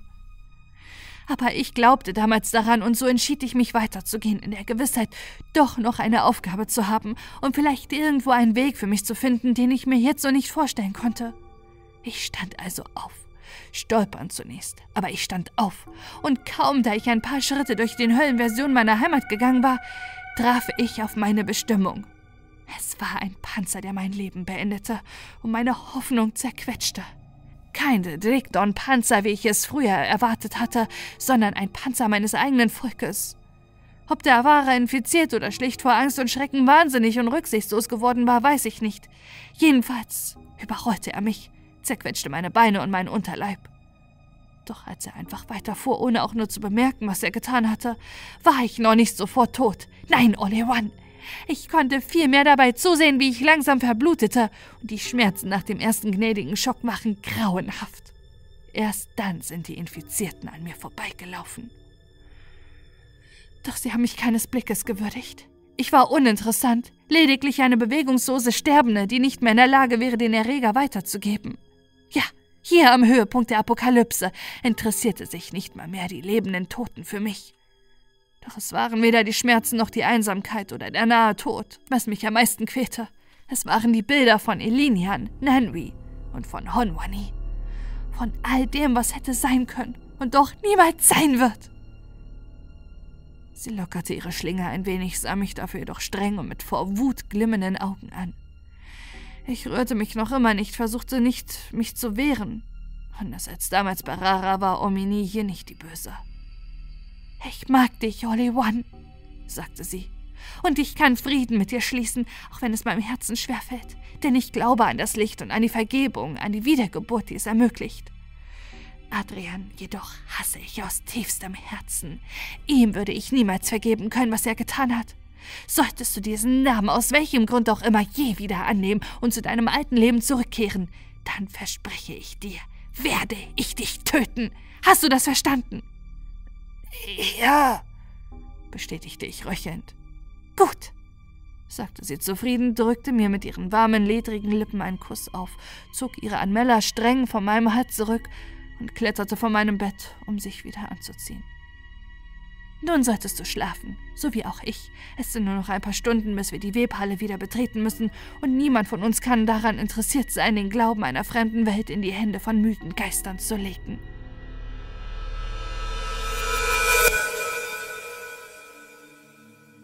Omini und ich betraten die Webhalle diesmal gemeinsam. Ein wenig hatte ich, nicht zuletzt nach der unverhohlenen Drohung, erwartet, dass die Jüllen mich nun wieder wie einen Fremden behandeln würden. Doch dem war nicht so. Nicht nur, dass sie mich auf dem Weg mehrmals küsste, sie bestand zuletzt darauf, sogar meine Hand zu halten. Ich ließ mich darauf ein, schon allein, weil es sich gut anfühlte und dabei half, den Gedanken an La Amaschk und an das Schicksal meiner Weggefährten zu verdrängen. Darüber, ob das hier eine Beziehung, eine Affäre oder unter den Relandi ein ganz normales Verhalten war, traute ich mir kein Urteil zu. Genauso wenig wie über meine eigenen Gefühle. Ich versuchte im Moment zu leben, denn alles andere überforderte mich gerade. Vor dem unsichtbaren Eingang stand bereits Nojon und machte einen recht nervösen und müden Eindruck. Hallo, Olivan, sagte er und warf dabei einen überraschten Blick auf Omini. Können wir uns kurz unterhalten? Olivan muss in die Halle, genauso wie du. Die Versammlung beginnt in vier Minuten, sagte Omini bemerkenswert kühl. Sie schien Nojo nicht sonderlich zu mögen. Es wird nicht lange dauern. Du kannst schon mal reingehen, sagte ich zu Omini. Wir kommen sofort nach. Omini warf mir einen freundlichen, aber auch skeptischen Blick zu. An deiner Stelle würde ich mich tatsächlich beeilen, Olli One, sagte sie. Herret hatte ich bereits im Auge. Ich denke nicht, dass du gleich noch einmal deinen La Amaschk gegenübertreten willst. Dann jedoch trat sie an der markierten Stelle über den Straßenrand und verschwand im vermeintlichen Nichts. Was ist los? Fragte ich Noyon leise, jedoch ohne zu flüstern. Es ist nicht gut, sich mit Omini einzulassen. Und warum, wenn ich fragen darf? Sie hat Seiten, die nicht sehr angenehm sind, deutete Noyon mysteriös an. Die habe ich auch. Und zwar eine Menge davon. Davon abgesehen habe ich mich gestern Abend nicht nur mit ihr eingelassen, sondern so ziemlich mit der halben Weber-Gemeinschaft. Und ich hatte den Eindruck, dass das hier nicht so ungewöhnlich ist.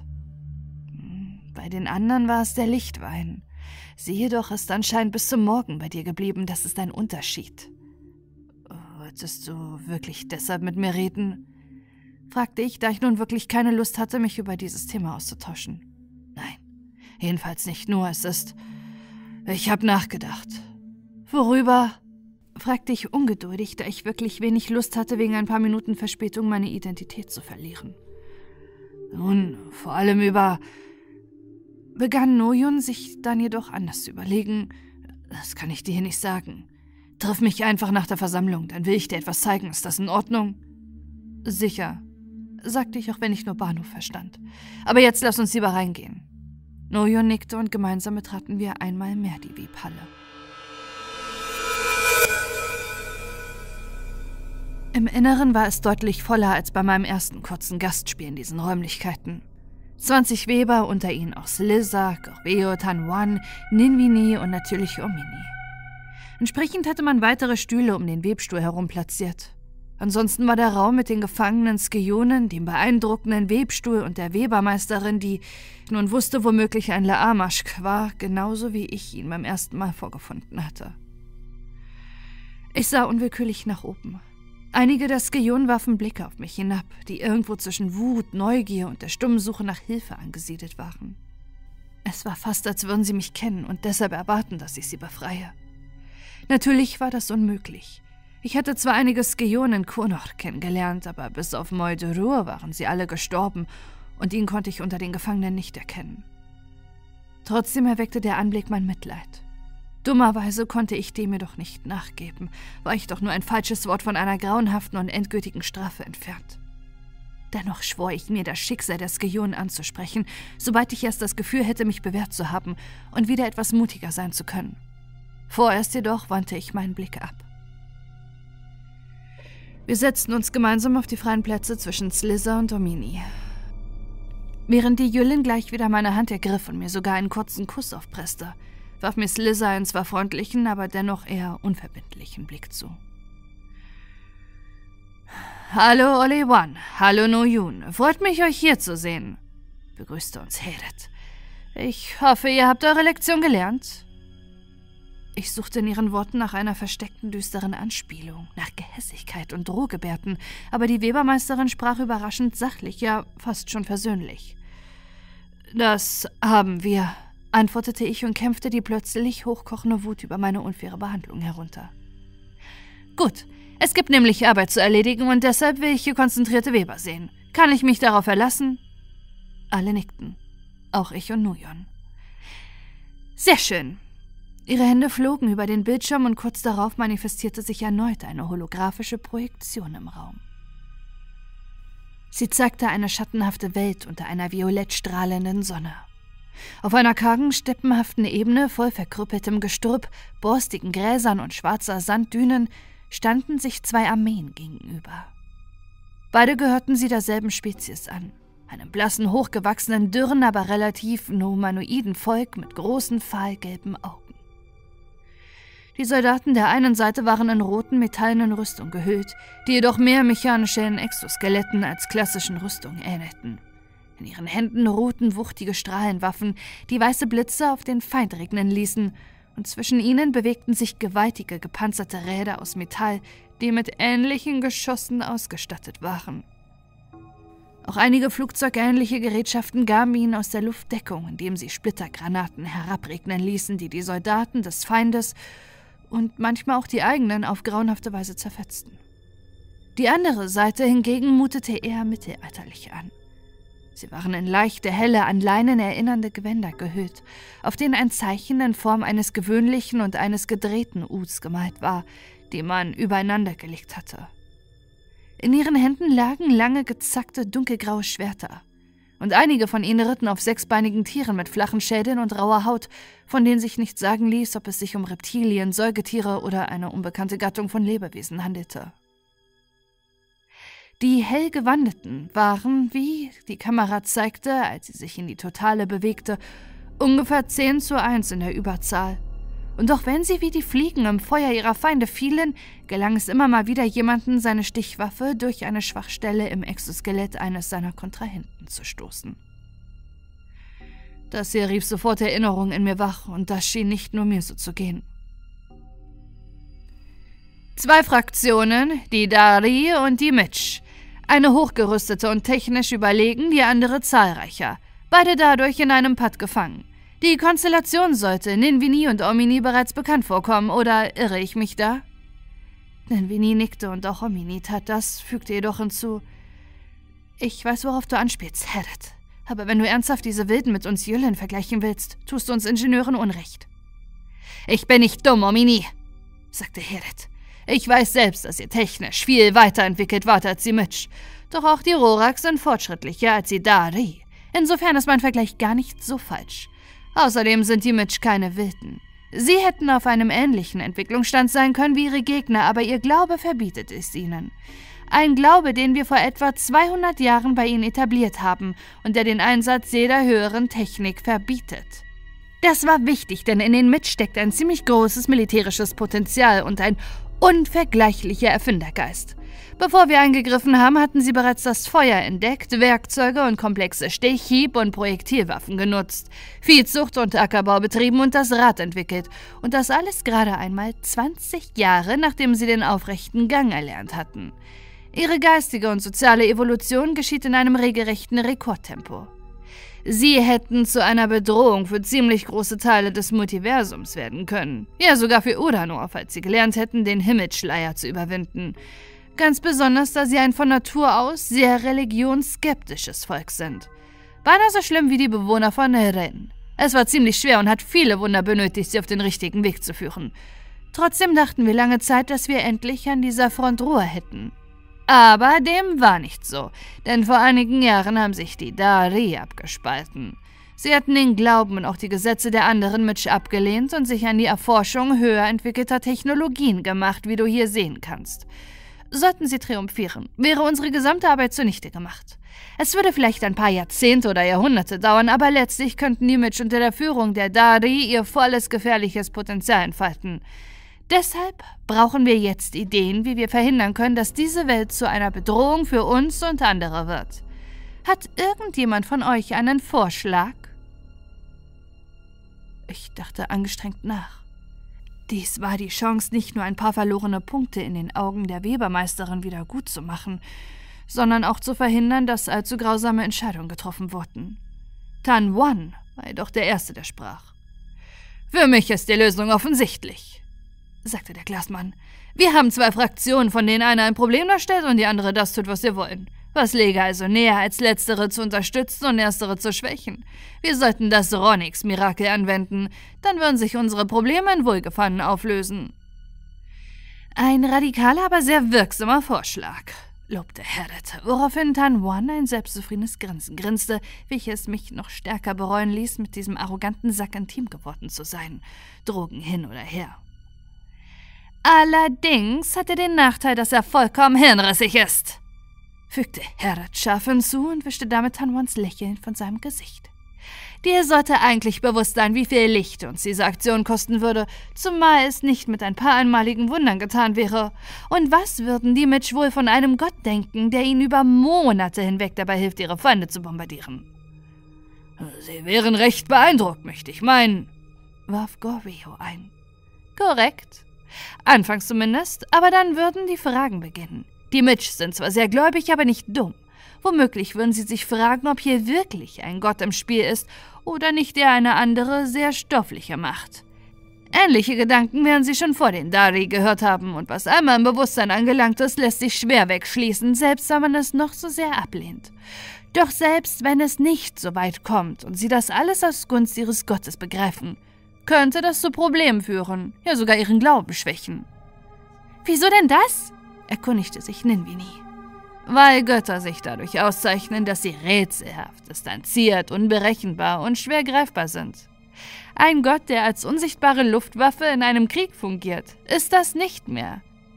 Einzelne Wunder lassen die Menschen in Ehrfurcht erstarren. Dauernde Wunder führen zur Gewöhnung und Anspruchshaltung. Wir würden endlos unsere Ressourcen verbrennen, das Leben unserer Vermittler riskieren, ohne bleibenden Erfolg garantieren zu können. Nein, Tan Wan, das können wir vergessen. Andere Ideen? Nach diesem Vorschlag hatte ich wirklich Angst vor dem, was noch kommen könnte. Zum Glück hatte ich mir inzwischen selbst etwas überlegt. Ich wüsste vielleicht eine Möglichkeit, bei der wir kein Blut vergießen und noch mehr Gläubige gewinnen könnten. Während ich sprach, schämte ich mich zugleich. Klar, was ich vorschlagen wollte, war zumindest Schadensbegrenzung, aber es war dennoch ein unerwünschter Eingriff in das Schicksal eines anderen Volkes. War ich wirklich durch all diese Prüfungen gegangen, um wieder bei Sachzwängen und kleineren Übeln anzukommen? Oh, ein Vorschlag von unserem kleinen Rebellen. Solange er nicht die Abwendung vom Licht und die Abkehr vom Wesen unserer Gemeinschaft einschließt, bin ich ganz Ohr. Ich entschied mich, ihre Spitze zu ignorieren und begann stattdessen mit meinen Ausführungen. Wann haben die Mitch das letzte Mal ein eindeutiges Zeichen ihres Gottes erhalten? Heret sah mich etwas überrascht an, sah dann auf ihren Bildschirm und sagte schließlich: Vor etwa 150 Jahren. Warum willst du das wissen? Haben die Mitch ein Bildnis ihrer Gottheit oder ist sie körperlos? fragte ich, ohne auf ihre Frage zu reagieren, jedoch betont höflich und ruhig. Heret wirkte, zum Glück eher verwirrt als verärgert, und blickte erneut auf ihren Bildschirm. Ursprünglich war ihr Gott Wormon körperlos, aber sie haben sich inzwischen ein Bild von ihm gemacht. Das Bild eines muskulösen Mitch ohne Gesicht und mit roter Haut, der seine Arme vor seiner Brust zu einem Kreis verschränkt hat. Sie blendete kurz eine entsprechende Darstellung ein, bevor sie zu den beiden Heeren zurückblendete, die sich hier gegenüberstanden. Hast du noch mehr Fragen? wollte Heret stirnrunzelnd und etwas ungeduldig wissen.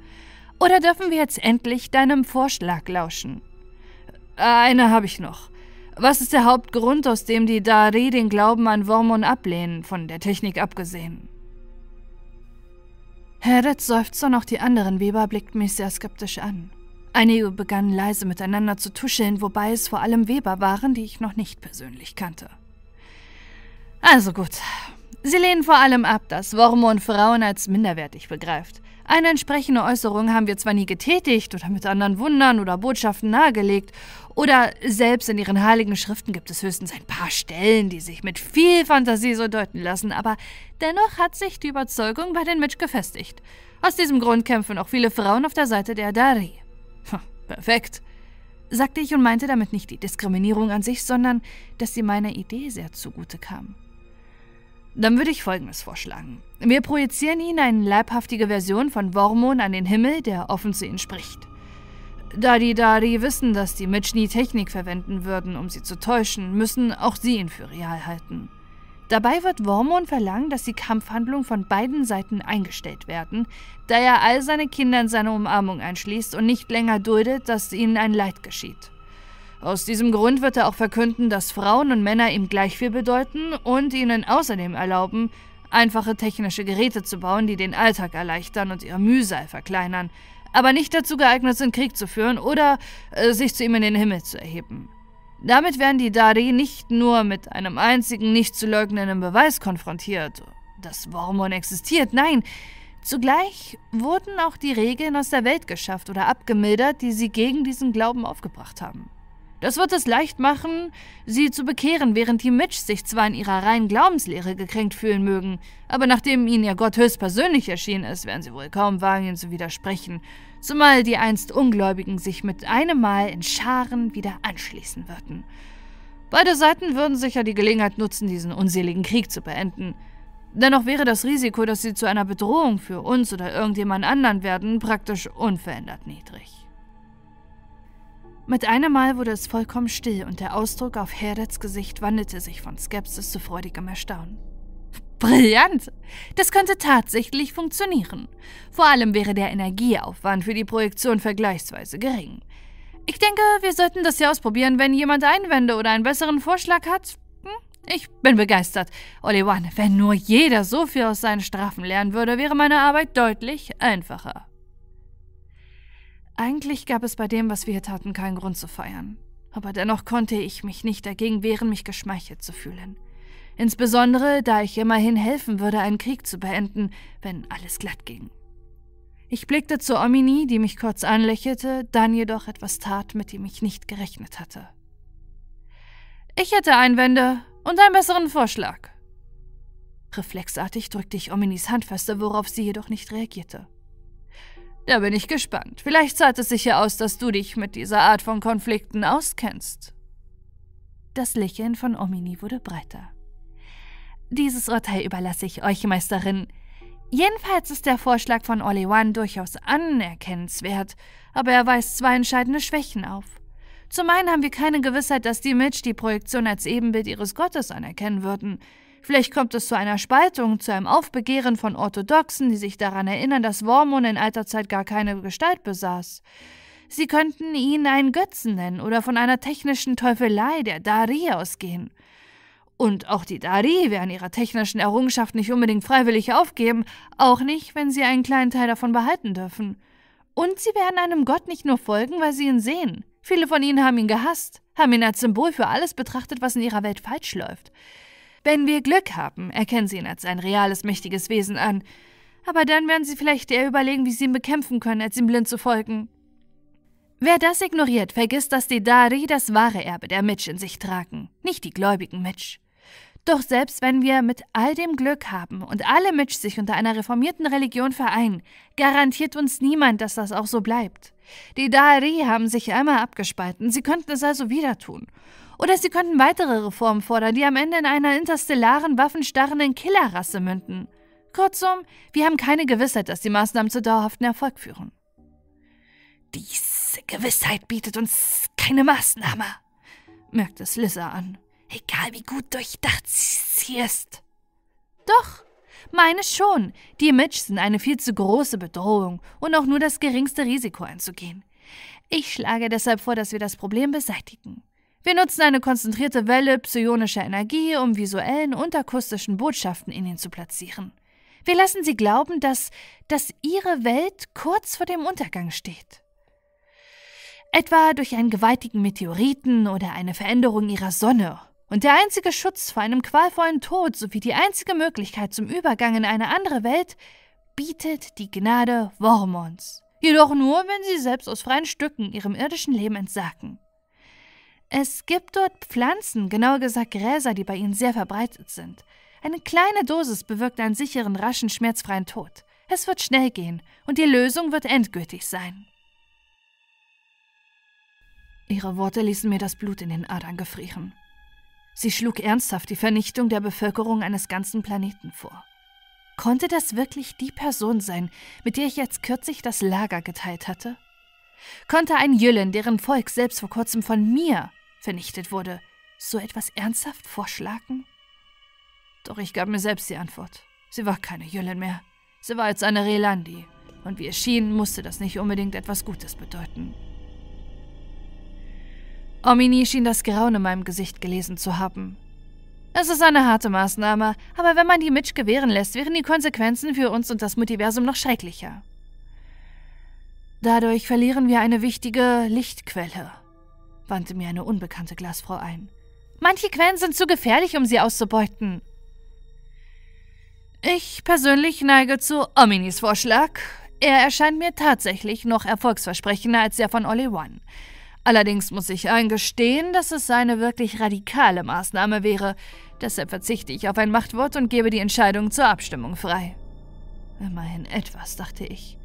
Ich konnte nur hoffen, dass die Rilandi im Durchschnitt mehr Skrupel besaßen als Omini. Wer ist für Ollivans Vorschlag? Ich blickte mich nervös in den Reihen der Weber um. Slizzer hob die Hand. Gorbeo, Nuyon, überraschenderweise auch Ninvini, sowie ich selbst, eine Bravianerin und zwei Glasmänner. Meine ohnehin verhaltene Hoffnung bekam einen deutlichen Dämpfer.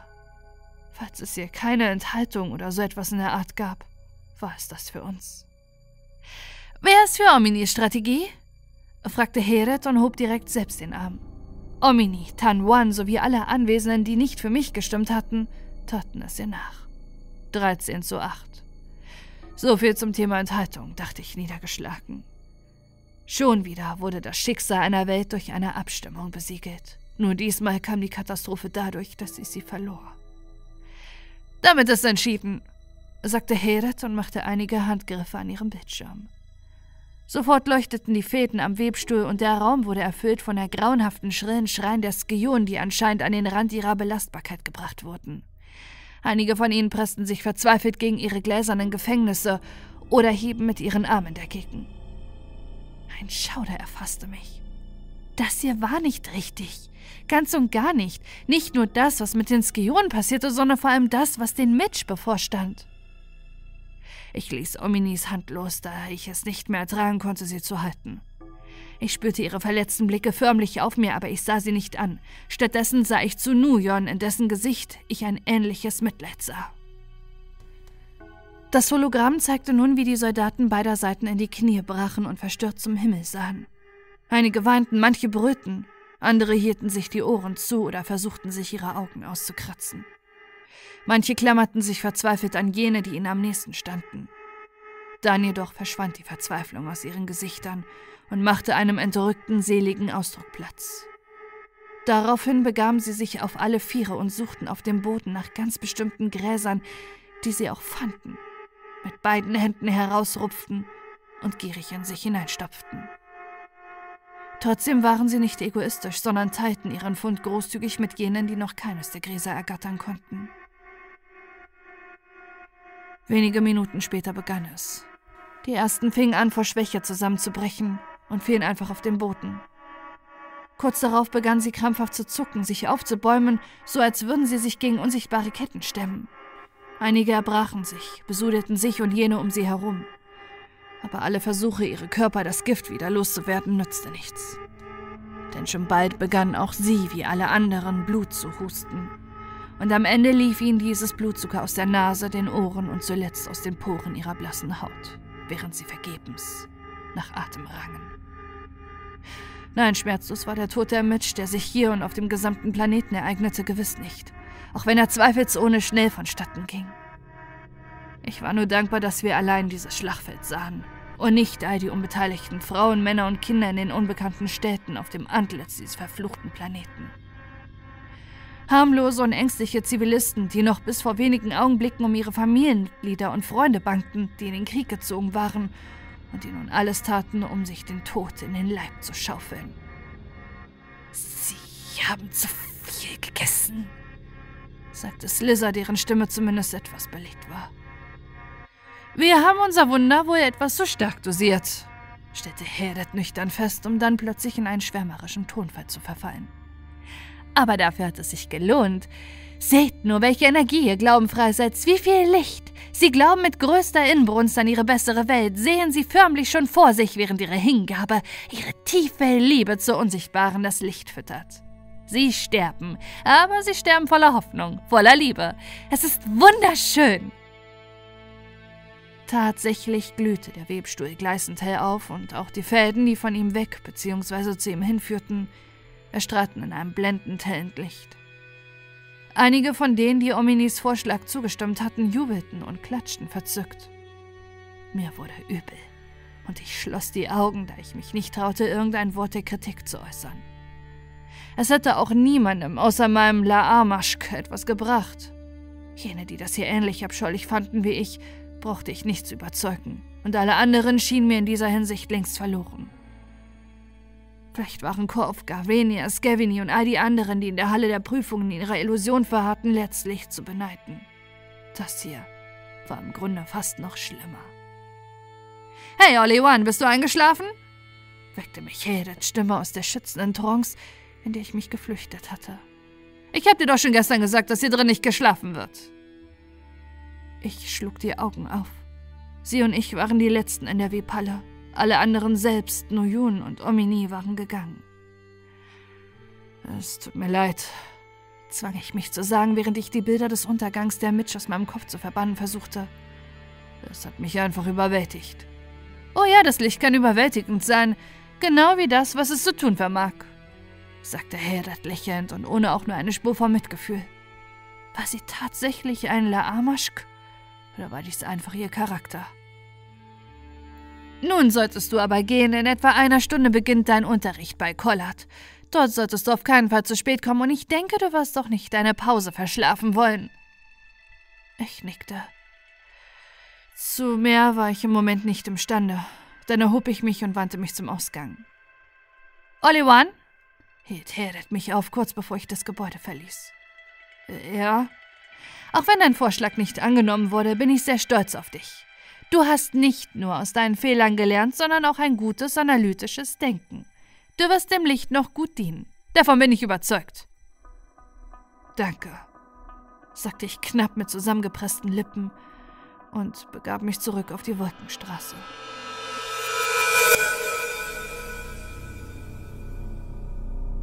Doch ich traf überraschenderweise doch auf Noyun, der auf mich gewartet zu haben schien.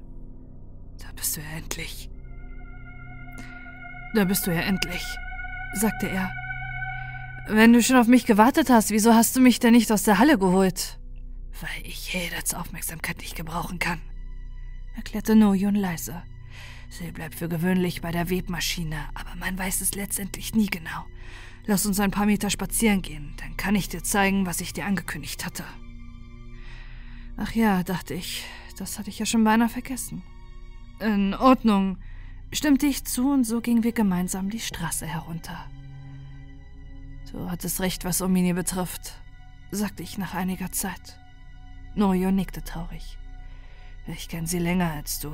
Natürlich ist sie noch nicht wahnsinnig lange hier, aber es reicht, um ihren Charakter einschätzen zu können.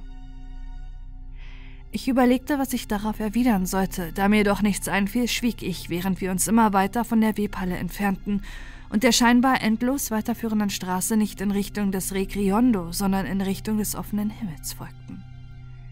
Hier ist eine gute Stelle, sagte Noyun schließlich etwas zerstreut und mehr zu sich selbst als zu mir. Gut, gab ich zurück und verkniff mir die Frage, wofür, da ich davon ausging, dass ich das nun erfahren würde. Es gibt nämlich auch einige Dinge, über die ich gern mit dir reden würde. Zum Beispiel, wie sehr mich das, was mit den Mitch passiert ist, beschäftigt und was du darüber denkst. Außerdem denke ich, dass. Sei still! Unterbrach mich Nojon überraschend zornig, wurde dann jedoch sofort wieder ruhiger und flüsterte kaum hörbar. Hier können wir nicht offen reden. Nun war ich endgültig verwirrt. Hatte er nicht gerade noch gesagt, dass das hier eine gute Stelle für das wäre, was auch immer er vorhatte? Noyun warf einen nervösen Blick nach links und rechts. Dann machte er mit beiden Armen eine weit ausholende Geste, bei der er sie erst in beide Richtungen vom Körper weg und dann in gerader Linie bis zum Boden führte, sodass er zuletzt in die Knie gehen musste. Ein paar Sekunden später erschien eine silbern schimmernde Tür in der leeren Luft. Noyun öffnete sie mit einem kräftigen Ruck. Dahinter sah ich nichts als Schwärze. Ohne zu zögern trat Noyun mit einem Bein durch die Tür und machte mir mit einer Geste klar, dass ich ihm folgen sollte. Ich gehorchte und gemeinsam verschwanden wir im Nichts.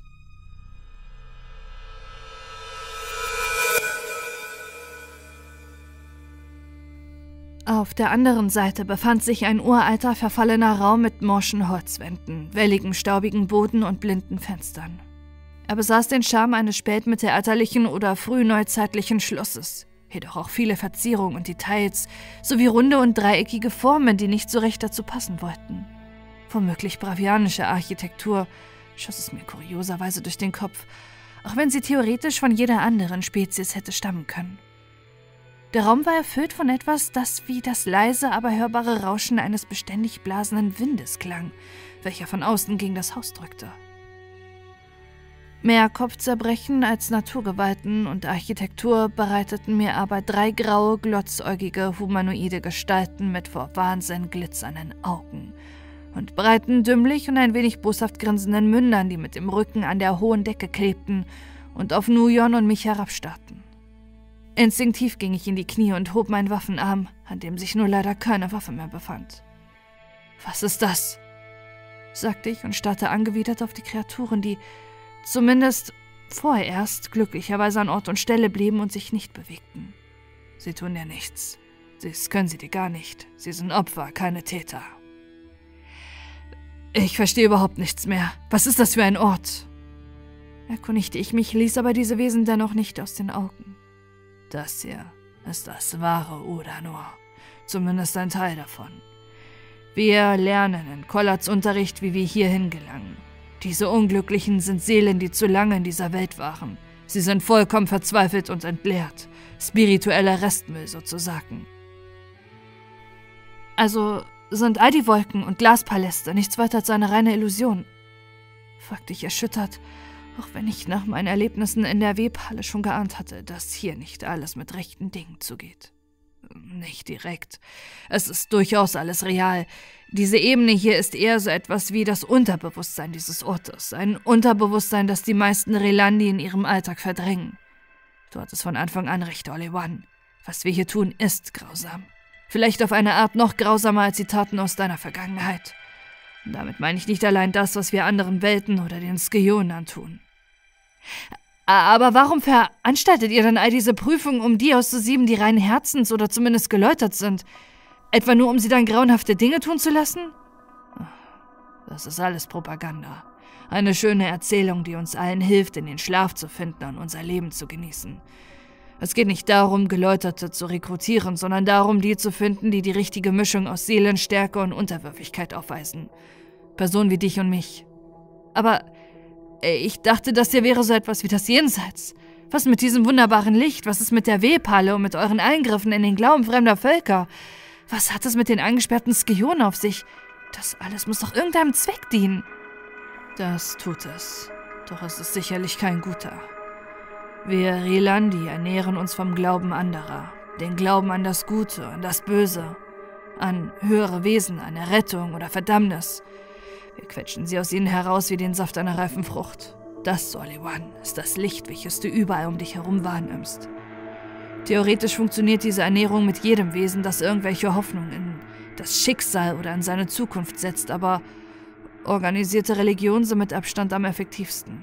Sie sind zuverlässig, liefern konstant Licht und sind stets darauf bedacht, die Zahl ihrer Anhänger zu vergrößern. Deshalb nutzen wir die Macht des Webstuhls, um die Einwohner verschiedenster Welten zu manipulieren und zum Glauben zu führen. Aber das ist nicht der einzige Vorteil von Religion. Jedes Wesen, welches in einem Glauben an eine Religion stirbt, die wir mit erschaffen haben, kommt nach dem Tod hier nach Udanor. Und zwar ganz unabhängig davon, was ihm seine heiligen Bücher, Priester und Propheten vorerzählt haben. Jene, die wir für die Prüfung auswählen, werden zu Webern, Hirten und Suchern. Alle anderen zu Futter. Selbst wenn sie scheinbar getötet werden, verschwinden sie nicht einfach. Sie werden zu dem da. Erneut zeigte er auf die traurig grinsenden Gestalten an der Decke. Ein eisiger Schauer überkam mich, als ich an Sandra und Pingo, aber auch an Korf, Garvenia und Skevini dachte. Niemand von ihnen hatte ein solches Schicksal verdient. Eigentlich hatte überhaupt kein Geschöpf im Multiversum das verdient. Haben diese Wesen irgendetwas mit den Laamaschk zu tun? Nein. Auch wenn die Laamaschk außerhalb dieser Räume ebenfalls umherstreifen. Wir sollten ihnen besser nicht begegnen. In der Lichtwelt gehorchen sie dem Befehl des Allrichters und der Meister. Aber hier im tiefen Schatten würden sie nicht davor zurückschrecken, uns zu übernehmen. Hier drin sollten wir doch halbwegs sicher sein. Trotz dieser Entwarnung fühlte ich mich nur noch unwohler und exponierter an diesem Ort. Was für eine Rolle spielen die Skionen? fragte ich. Auch wenn ich nach dem, was mir Moy Duro über die Fähigkeiten seines Volkes erzählt hatte, zumindest eine ungefähre Vorstellung davon hatte. Eine sehr wichtige. Sie helfen uns dabei, die Impulse der Webmaschine an die Zielvölker weiterzuleiten und das Licht von ihnen einzusammeln. Die Skeonen haben ein Talent dafür, die Gedanken von anderen zu manipulieren, aber sie arbeiten von Natur aus chaotisch und wenig zielgerichtet. Sie nutzen ihre Fähigkeiten einfach nach Lust und Laune. Die Maschine fokussiert sie und bringt sie auf Linie, ob sie wollen oder nicht. Warum erzählst du mir das alles? Es klingt mir eher nicht nach Dingen, die man einfach so einem praktisch Fremden anvertraut. Noyon sah mich lange schweigend an. In seinem Blick zerbrach eine Wand aus milchigem Glas, die nichts mit dem Einfluss des Lichtes zu tun hatte. Sogar Tränen sah ich nun in seinen Augen schimmern. Ich halte es nicht mehr aus, Oli One, brachte Noyun schließlich stockend hervor. All die Gräuel, die hier geschehen, sind das genaue Gegenteil von dem, wofür die Relandi vorkämen zu stehen. Das ist eigentlich offenkundig. Aber du siehst ja, wie die anderen es weglächeln, sich in Eskapismus flüchten oder sich als notwendiges Übel im Dienst einer höheren Sache schönreden. Du bist seit meiner Aufnahme in die Reihe der Weber der Erste, der sich offen gegen diese Praxis ausgesprochen hat. Ich musste mich dir einfach anvertrauen. Ich bin froh, dass du es getan hast. Ich hatte eigentlich gehofft, nach all den Fehlern aus meiner Vergangenheit endlich wieder auf der guten Seite zu stehen, aber anscheinend habe ich mich getäuscht. Doch was machen wir jetzt damit? Gar nichts. sagte Nojo niedergeschlagen. Außer uns damit zu trösten, dass wir hier nicht ganz allein sind. Das ist mir zu wenig, gab ich entschlossen zurück, als die Bilder von Mitch wieder in meinen Kopf zurückkehrten. Ich will eine Rebellion. Aber wir wissen gar nicht, wie viele der Rilandi überhaupt so denken wie wir. Und wir beide sind nicht eben weit davon entfernt, von unseren Laamaschke zu werden. Du bist sogar noch viel näher an diesem Schicksal als ich. Wie beim Licht willst du das anstellen? fragte Nojon ungläubig. Das überlege ich mir noch.